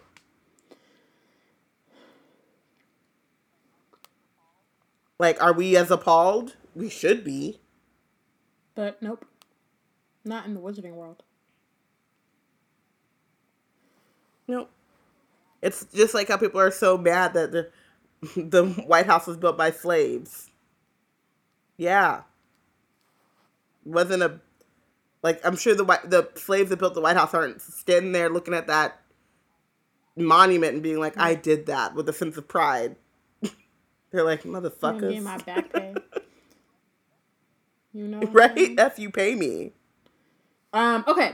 So, um, Okay. there was a basin full of potion. On the island, the Dark Lord made Kreacher drink it. Um, as he drank, he saw terrible things. He made Kreacher drink all the potion. He dropped the locket into the empty basin. He filled it with more potion, and then the Dark Lord sailed away, leaving Kreacher on the island. Um, Kreacher needed water. He crawled to the island's edge, and he drank from the black lake. And hands, dead hands, came out of the water. And Harry's like, "How did you get away?" And Kreacher says, Master Regulus told Kreacher to come back. Um, and Harry's like, I know, but but how? Um, and Kreacher's like, he told me to come back. Um, Ron says he disapparated. Um, elf magic isn't like wizard's magic. They can apparate and disapparate inside of Hogwarts when we can't. Um, so again, questions about elf magic. I just need more information on the elves, but I also don't want it from Jo. Even though I Mhm. stand a well laid out plan. Just not the house elves. Because it wasn't well laid out. Haha. Um, consistency. So um Hermione spoke speaks, her voice icy. Of course Voldemort would have considered the ways um house elves far beneath his notice. The, sorry, the ways of house elves far beneath his notice. Just like all purebloods who treat them like animals, it would have never occurred to him that they might have magic he didn't. So again, it also goes back to like Voldemort's own ignorance and arrogance about Blind spots. like other kinds of magic that like you know stuff that he doesn't deem uh worthy or important Worthy he just kind of ignores and then it leads to his downfall like that's kind of what uh dumbledore was talking about in the last book um although that time it was about love This is mixtape. um so Mhm. the house elf's highest law is his master's bidding. Intoned Kreacher. Kreacher was told to come home, so Kreacher came home. Um, and then Harry's like, "What did Regulus say when uh, you told him what happened?" Master Regulus was very worried. Um, he told Kreacher to stay hidden and not to leave the house. And then it was a little while later. The Regulus came to find Kreacher in the cupboard one night. Um, he was strange, disturbed in his mind, and he asked Kreacher to take him to the cave where Kreacher had gone with the Dark Lord. Um, so I mean, it's not fully clear um, what yeah. changed Regulus. Like, I think he just see. I think he has wizard PTSD, and he just right, and I think that on top of yeah, it's it's, it's it's probably very similar to like what was going on with Draco, except Draco is a coward and like Right. whatever. Um, where he probably just saw some things.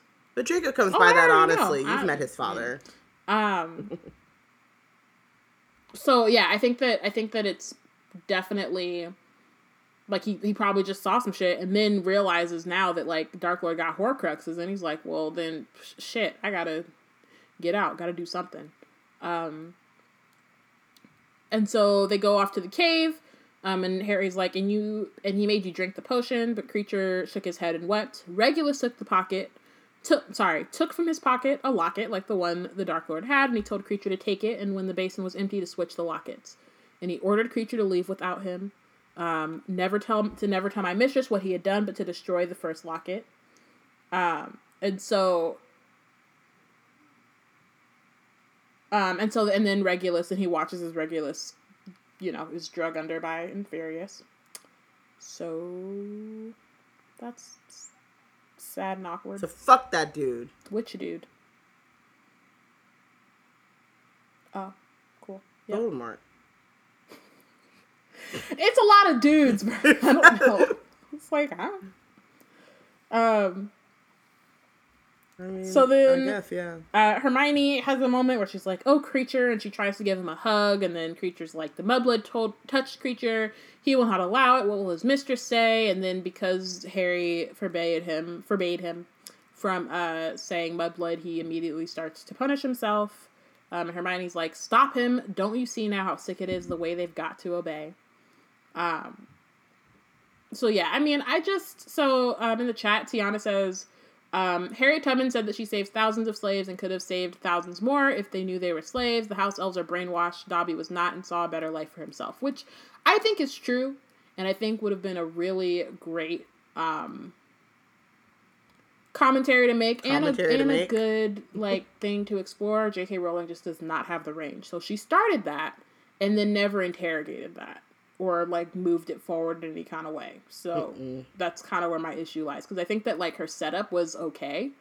Um, she just didn't interrogate that. She just kind of took for granted that that was just what it was, in the same way that the wizards take for granted that that's just what it is.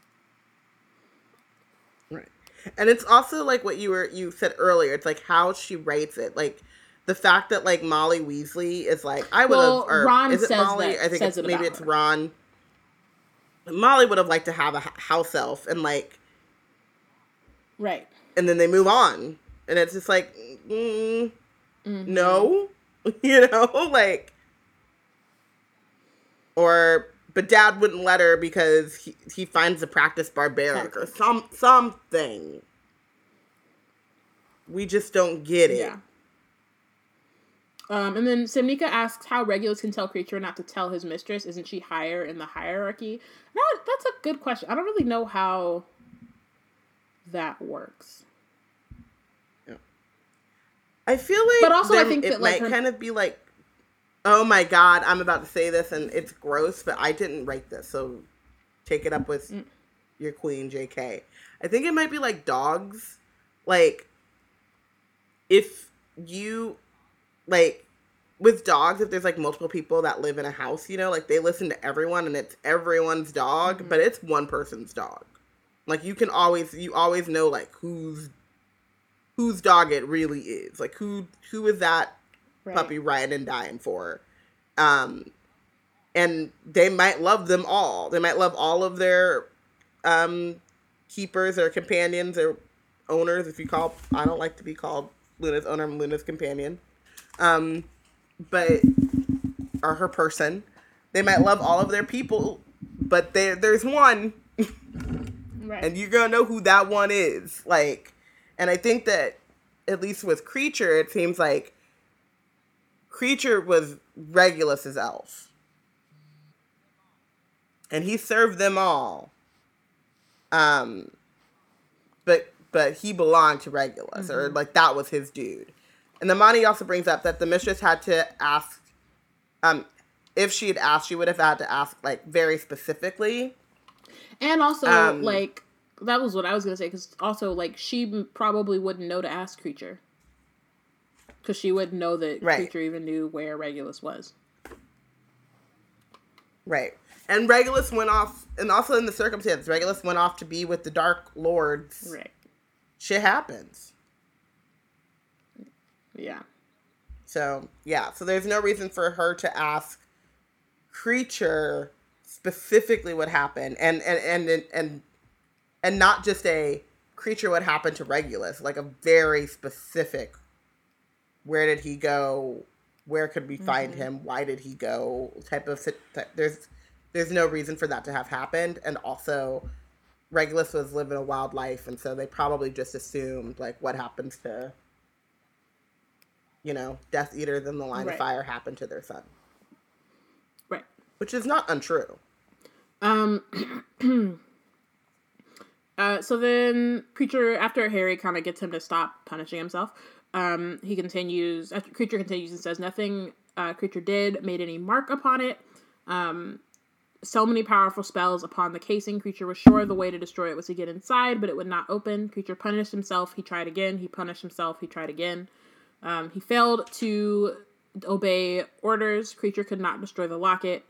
Um, and so Kreacher is he begins to sob so hard that uh, there are no more coherent words. Hermione's crying. Ron looks troubled. Um, Harry is just like kind of not understanding. He says, "I don't understand you. Voldemort tried to kill you. Regulus died to bring Voldemort down, but you were still happy to betray Sirius to Voldemort." Um, so like again, he's still stuck in his own feels, which is not Mm-hmm. wrong, but it just Right. like is not allowing him to kind of look past his own problems. Um, Right. And also the fact that they are the the thought that those things are tied together in Kreacher's mind at all. I mean, that's what like Sirius was not a part of the blacks long Right. before Voldemort showed up. Like he grew up being a black sheep. He grew up not fucking with that family. Like Sirius's departure from his family really doesn't have much to do with Voldemort except for feeling terrible about and also like feeling like he And feeling he like wasn't you know there. he lives in a horrible family who supports Voldemort, and he's like that is awful, but like not in a I don't know. He probably I don't know. So Hermione says, um, Kreacher doesn't think like that. He's a slave. House elves are used to bad, even brutal treatment. Um, what Voldemort did to Kreacher wasn't that far out of the common way. What do wizards wizard war mean? Sorry, what do wizard wars mean to an elf-like Kreacher? He's loyal to people who are kind to him. Um, and then Harry Harry's like Sirius, and she's like Sirius was horrible to Kreacher. Like let's not try to do the thing. And like Yeah. in the, so like reading it this time, I kind of thought about Kreacher's line. I mean, sorry, not Kreacher. Sorry, Sirius's line, which I can't even remember if it was his line in the actual books anymore. But um, the world is not split between good people and Death Eaters. Um, and so Yes. I think it's Okay, he says it in both. I feel like it's in different contexts, but yes. Um, but maybe not. I don't remember. I think that it's like there, you, there's just a lot of nuance in here that Harry is not understanding. Um, but Hermione is kind of like able to parse out, right? Like she likes Sirius, but I think because she's not as close to him as Harry Mhm. was, um, she's able to kind of like see, like, yeah, he was a good person, but he was also terrible to Kreacher, and those things can be both be true. Like, uh, what's her name? Walburga was a horrible person, but she was nice to Kreacher. And she loved her family, most of her Right. family, in the way that. and so that's not to like excuse the bad things, but it is to say that like within Kreacher's worldview, um, those are the things that he cared about in those moments. right. Um, so then, uh, oh, uh-huh. Before you keep going, I just want to say so Maggie mentions that there's a lot of use of Voldemort's name, which is tabooed. Um, and Samika responds that like the house is protected though. Um, and so that's probably why the Death Eaters end Mm. up standing outside of the house because they know that the name has been used in this area, but they cannot get Well- to or see Grimmauld Place. yes.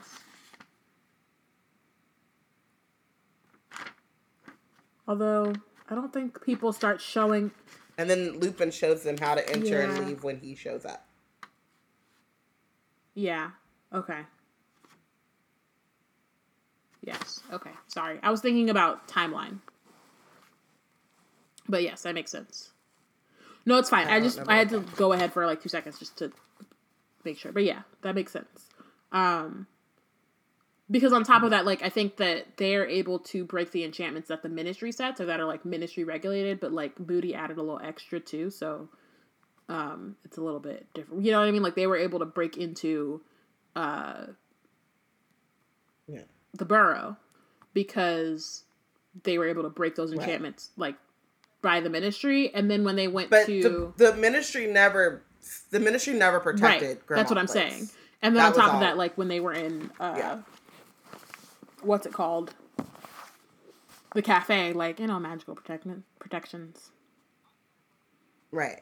Also, I wonder too, and I'm just wondering this: if if you're inside of a protected space, can they get like magic? Like, like, I mean, I'm sure that it makes sense that like the Death Eaters are circling around because Voldemort's name has been said, but it also feels like you should be able to be like Voldemort, Voldemort, Voldemort, Voldemort inside a protected space. maybe because i think the other thing too is that like they because i i always maybe assumed not. I the feel reason like why i like great, went to go check or whatever is because i thought that they showed up because they were assuming that Harry might be there, and then and then more kind of show up around And- and second or also- first because for some reason they think that he would just like go to Hogwarts, which I mean, Go to Hogwarts, and also Snape does know about Grimmauld Place, and has possibly told them that it's protected. He can't tell them anything about it, but that there is a spot Mhm. in that general area. yeah. Um, or she just fucked up, but I don't think so. I think there's an explanation. um, okay, so um, Harry kind of has this moment. So Harry, sorry, sorry, Hermione says, "I've said all along that wizards would pay for how they treated house elves. Well, Voldemort did, and so did Sirius. And so this is like the first moment where Harry, which was, I mean, a bar Oof. and a read, but like, this is the first time that Harry is able to hear that information without getting defensive, because this is more or less what Dumbledore Yeah. told him at the end of Order of the Phoenix. But you know, Sirius's death was fresh. Um, Harry was looking for people to blame, and so Kreacher and Snape as well. But like right there. he, it was easier then to just kind of like write that off and be like, yeah, whatever, bro. Like I'm not like here for this, um, or like I don't want to hear this. But in this moment, where he's being presented with like like this information that doesn't fit in his head because he has a very black and white view of who Kreacher is and who the blacks are and even who the death eaters are um Mhm. for like the way that hermione's explaining it now he's able to like receive it Yeah. so then Kreacher so then harry decides to be nice uh he says Kreacher when you feel up to it please sit up um, and then he says, I'm going to ask you to do something. He wanted to give the order kindly, but at the same time, he could not pretend that it was not an order. Um, he says, Kreacher, I want you, please, to go and find Mundungus Fletcher. We want to uh, ensure that Regulus didn't die in vain. Um, Kreacher's like, Find Mundungus Fletcher? And Harry says, And bring him here to Grimmauld Place. Kreacher nods, and then Harry has a sudden inspiration. He pulls out Hagrid's purse and took out, takes out the fake Horcrux. And he says, "Kreacher, I'd uh like to like you to have this. This belonged to Regulus, and I'm sure he'd want to, you to have it as a token of gratitude for what you." And then Ron's like, "Bro, like chill," because Kreacher then falls all the way out. um, he's just like, "I cannot. I am verklempt. Um, like this is just too much." And Ron is like, "Yeah, you maybe wanted to dial it back, like." Just a little Yeah, bit. you- like you could have given him the back. locket, but just like Dial pull it back, just eh, yeah, yank it back. Um, Mm-hmm. and so it took nearly half an hour to calm down Kreacher, who was so overcome to be presented with a black family heirloom for his very own that he was too weak at the knees to stand properly. Um, when he finally gets, he pulls it together. He makes them promise that they were, will make the locket safety his their type priority while he's away. Um, and then he gives two low bows to Harry and Ron and a funny little spasm in Hermione's direction that might have been an attempt at respectful salute before disapparating. Um, and then that's the end of the chapter. So, I mean, we'll see when Kreacher returns more like how Harry's kind of very no, I would I don't want to say reluctant, but like very sudden change in how he talks to him and how he kind of suddenly becomes just ready to do anything for Harry and nah, that part is Mhm. uh, but we'll get there later, not yet. Um Yeah. it is a choice. It's a choice. this is like what I'm gonna say. It now was a choice. On. Like I mean- it's A choice. That's true. It was a choice. Lots of things. Cool. MVP and bench. Who is All right. your MVP? I have a really hard time with this one, and I'm going Mm. to end up MVPing Kreacher. I not because I think that Okay. he did anything particularly brave, but just because he went through it, and I feel bad for him. And um, True. yeah, like I just I feel bad for Kreacher. So I feel that. Um, I made Hermione my MVP because, um, like I, I, I appreciate her kind of putting uh, Kreacher situation in a context for Harry, and also like standing true to her beliefs without it for once being made fun of. Um, and then also for like keeping Harry on track yeah, um he's very easily distracted and you know he has a lot of feels. Has and it makes sense. It's um fine. yeah i'm We've talked sure. about it before. um yeah but like he like and, and there are all these things that he wants to do and he doesn't really have a plan for any of those things. And for her to just be like yo right here horcruxes. That's like that's what we need to be focusing on i think is really important. Um so yes that's why. Okay. Um, Delia makes Kreacher her MVP for being loyal to his master to the end. The whole thing is really kind of gross because of JK's lack of range. It's true, but he cared for Regulus and he deserves one win. Maggie makes Harry the MVP for putting the R.A.B. puzzle pieces together on his own for once, which is Okay. true. um, he he told Hermione he he he laid it out for Hermione, and that doesn't happen very often. Um, Amani makes MVP makes Kreacher the MVP for all the levels of bullshit he had to deal with, including Jo's writing, and still dropping bars on Massa Harry despite magical restrictions. Massa Harry. The amount of times that I've benched Amani was just like the Uh, emoji this uh, recording should should just tell you things. Um, Samika makes Regulus her MVP for being a teenager and attempting to destroy the locket and not making Kreacher drink the potion um, a second time. Which, yeah, like, yeah, he totally could have done Yeah. that. Right. He got out. He he was like, I locket." put you in this position. I just need you to take me there. Although to He be really honest, couldn't have gotten out. I mean, like, okay, there would have been Yeah. trauma about, like, you know, for for Kreacher. Like, if he didn't actually care for Kreacher, he could have made him take drink it again, and then just say, and then come home, hmm and then they both would have been alive. But like, creature probably wouldn't never Right, like. but also again. like Regulus would have been alive for a hot second because you you don't Right. leave the Death Eaters. It's- really- It's kind of a, a gang type of situation. that's that you're is not true. getting You're out, not and I think he he knew that. he, um, yeah, he was like, I'm gonna just do yeah, I thing. would and just wish he would have known that there was more than one Horcrux. But how could he have known? I mean, he was Right. also like 17. So. He was on some Slughorn. Yeah. My God, man, how many?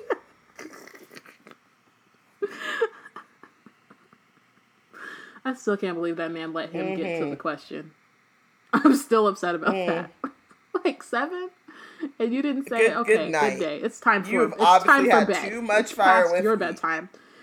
My God. Them little crystallized pineapples Right. going to your head.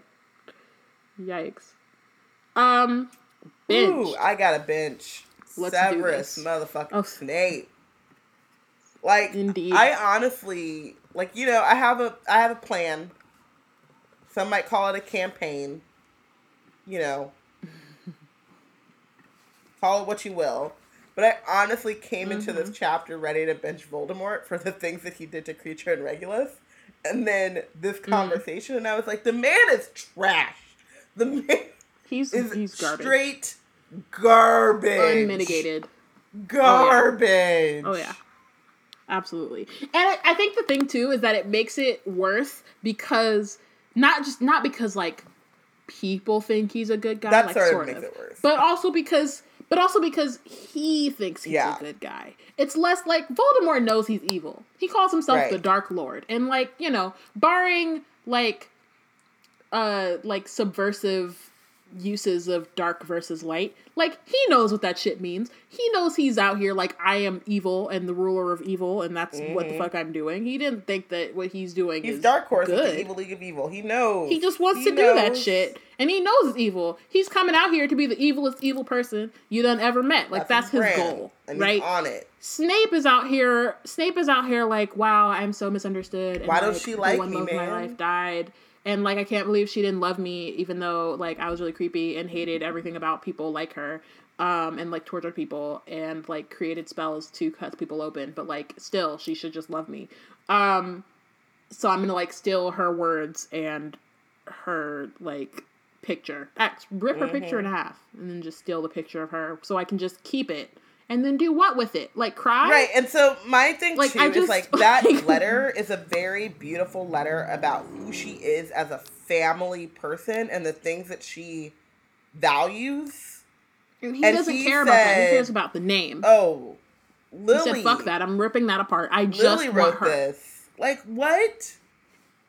Yeah, I mean, and we're gonna get to it obviously, and it'll keep coming up. But like, he very much did, did not, love at, her. He loved the idea of her he he loved what he thought she was, or, or who, he she, thought he, or who, who he, he wanted her to was, be, and then and who he wanted her to be, and then in the end, after she's died and like all this stuff has happened, he's still holding on to who he wanted her to be and what could have been, even though it couldn't have because she fucking married another person and ditched your ass.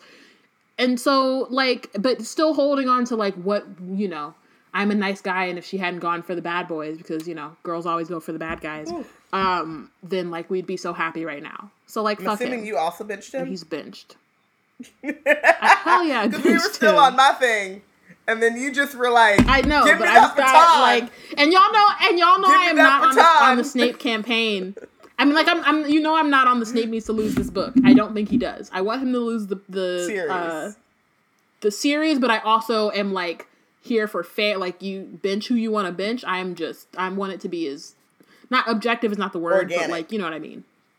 Organic as possible, but like today he needed to sit. I just he took that woman's that woman poured her heart out about her son's first birthday, put a picture in it, was like, My husband is cooped up, but he knows it's for the best. My husband. Mm-hmm. My whole husband mm-hmm. who birthed this baby. And you Sirius, we miss terribly. We miss you so much.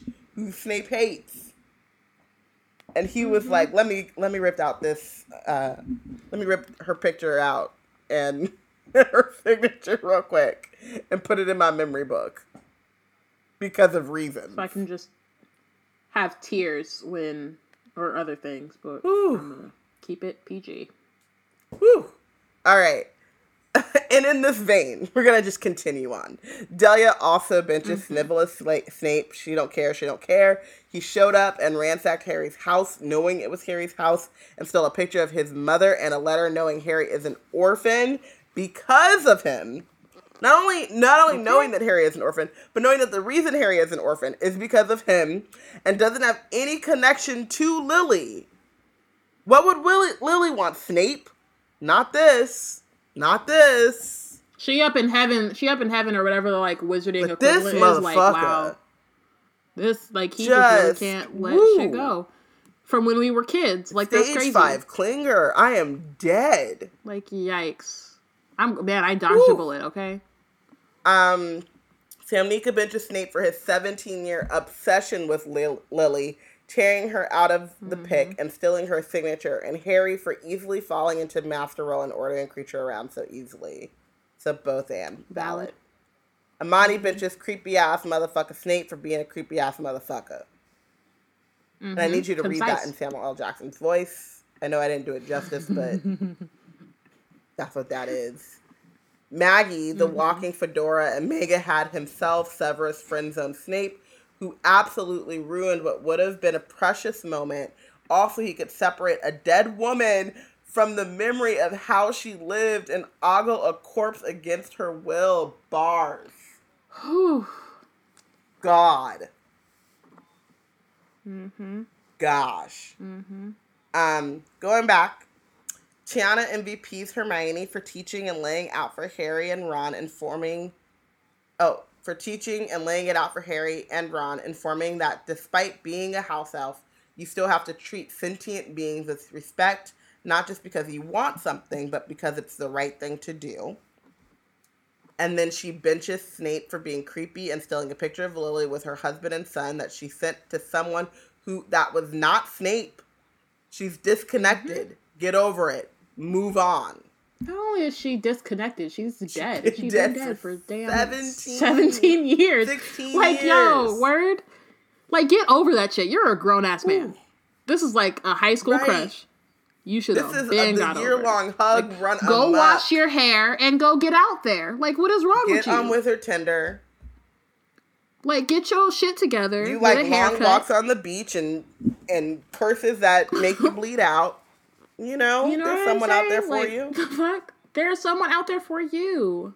You got this. Huh. Lord. My God. Um, Um, she also honorary benches the Wizarding World for their treatment of house elves and the magical Stockholm syndrome that envelops their lives. And then Delia also would like to make Maggie MVP for Yep. those bars. Thank you all for listening. Um, next week we will be discussing chapter 11 of Harry Potter and the Deathly Hallows, The Bribe. Um, just so y'all are all aware, Connie is not allowed to talk, Bye. tweet, join this episode. Bye. She's- She knows, but she also just Bye. should be reminded. Constance, we have cannot. a Slack channel. we have a made just for moratorium. you. Nope, Nope. not at all. Nothing? Nothing. Oh wow. Shutting Shutting it it down. all the way down. Connie, All the get way some down. pen and paper and write those bills out, and then burn them in a fireplace. Leave us out of it. But everyone else, make sure to follow along and let us know who you think is the real MVP and who is You know that's some shit when Um, Bayana is the one that is like, bye. Um, but let us know who you think is the real MVP, who's benched for the chapter. Um, join the conversation on Twitter at We Black and Nerds, hashtag Wizard Team, and like you know, pop up, pop out, show out for uh, Black Wizard History Month.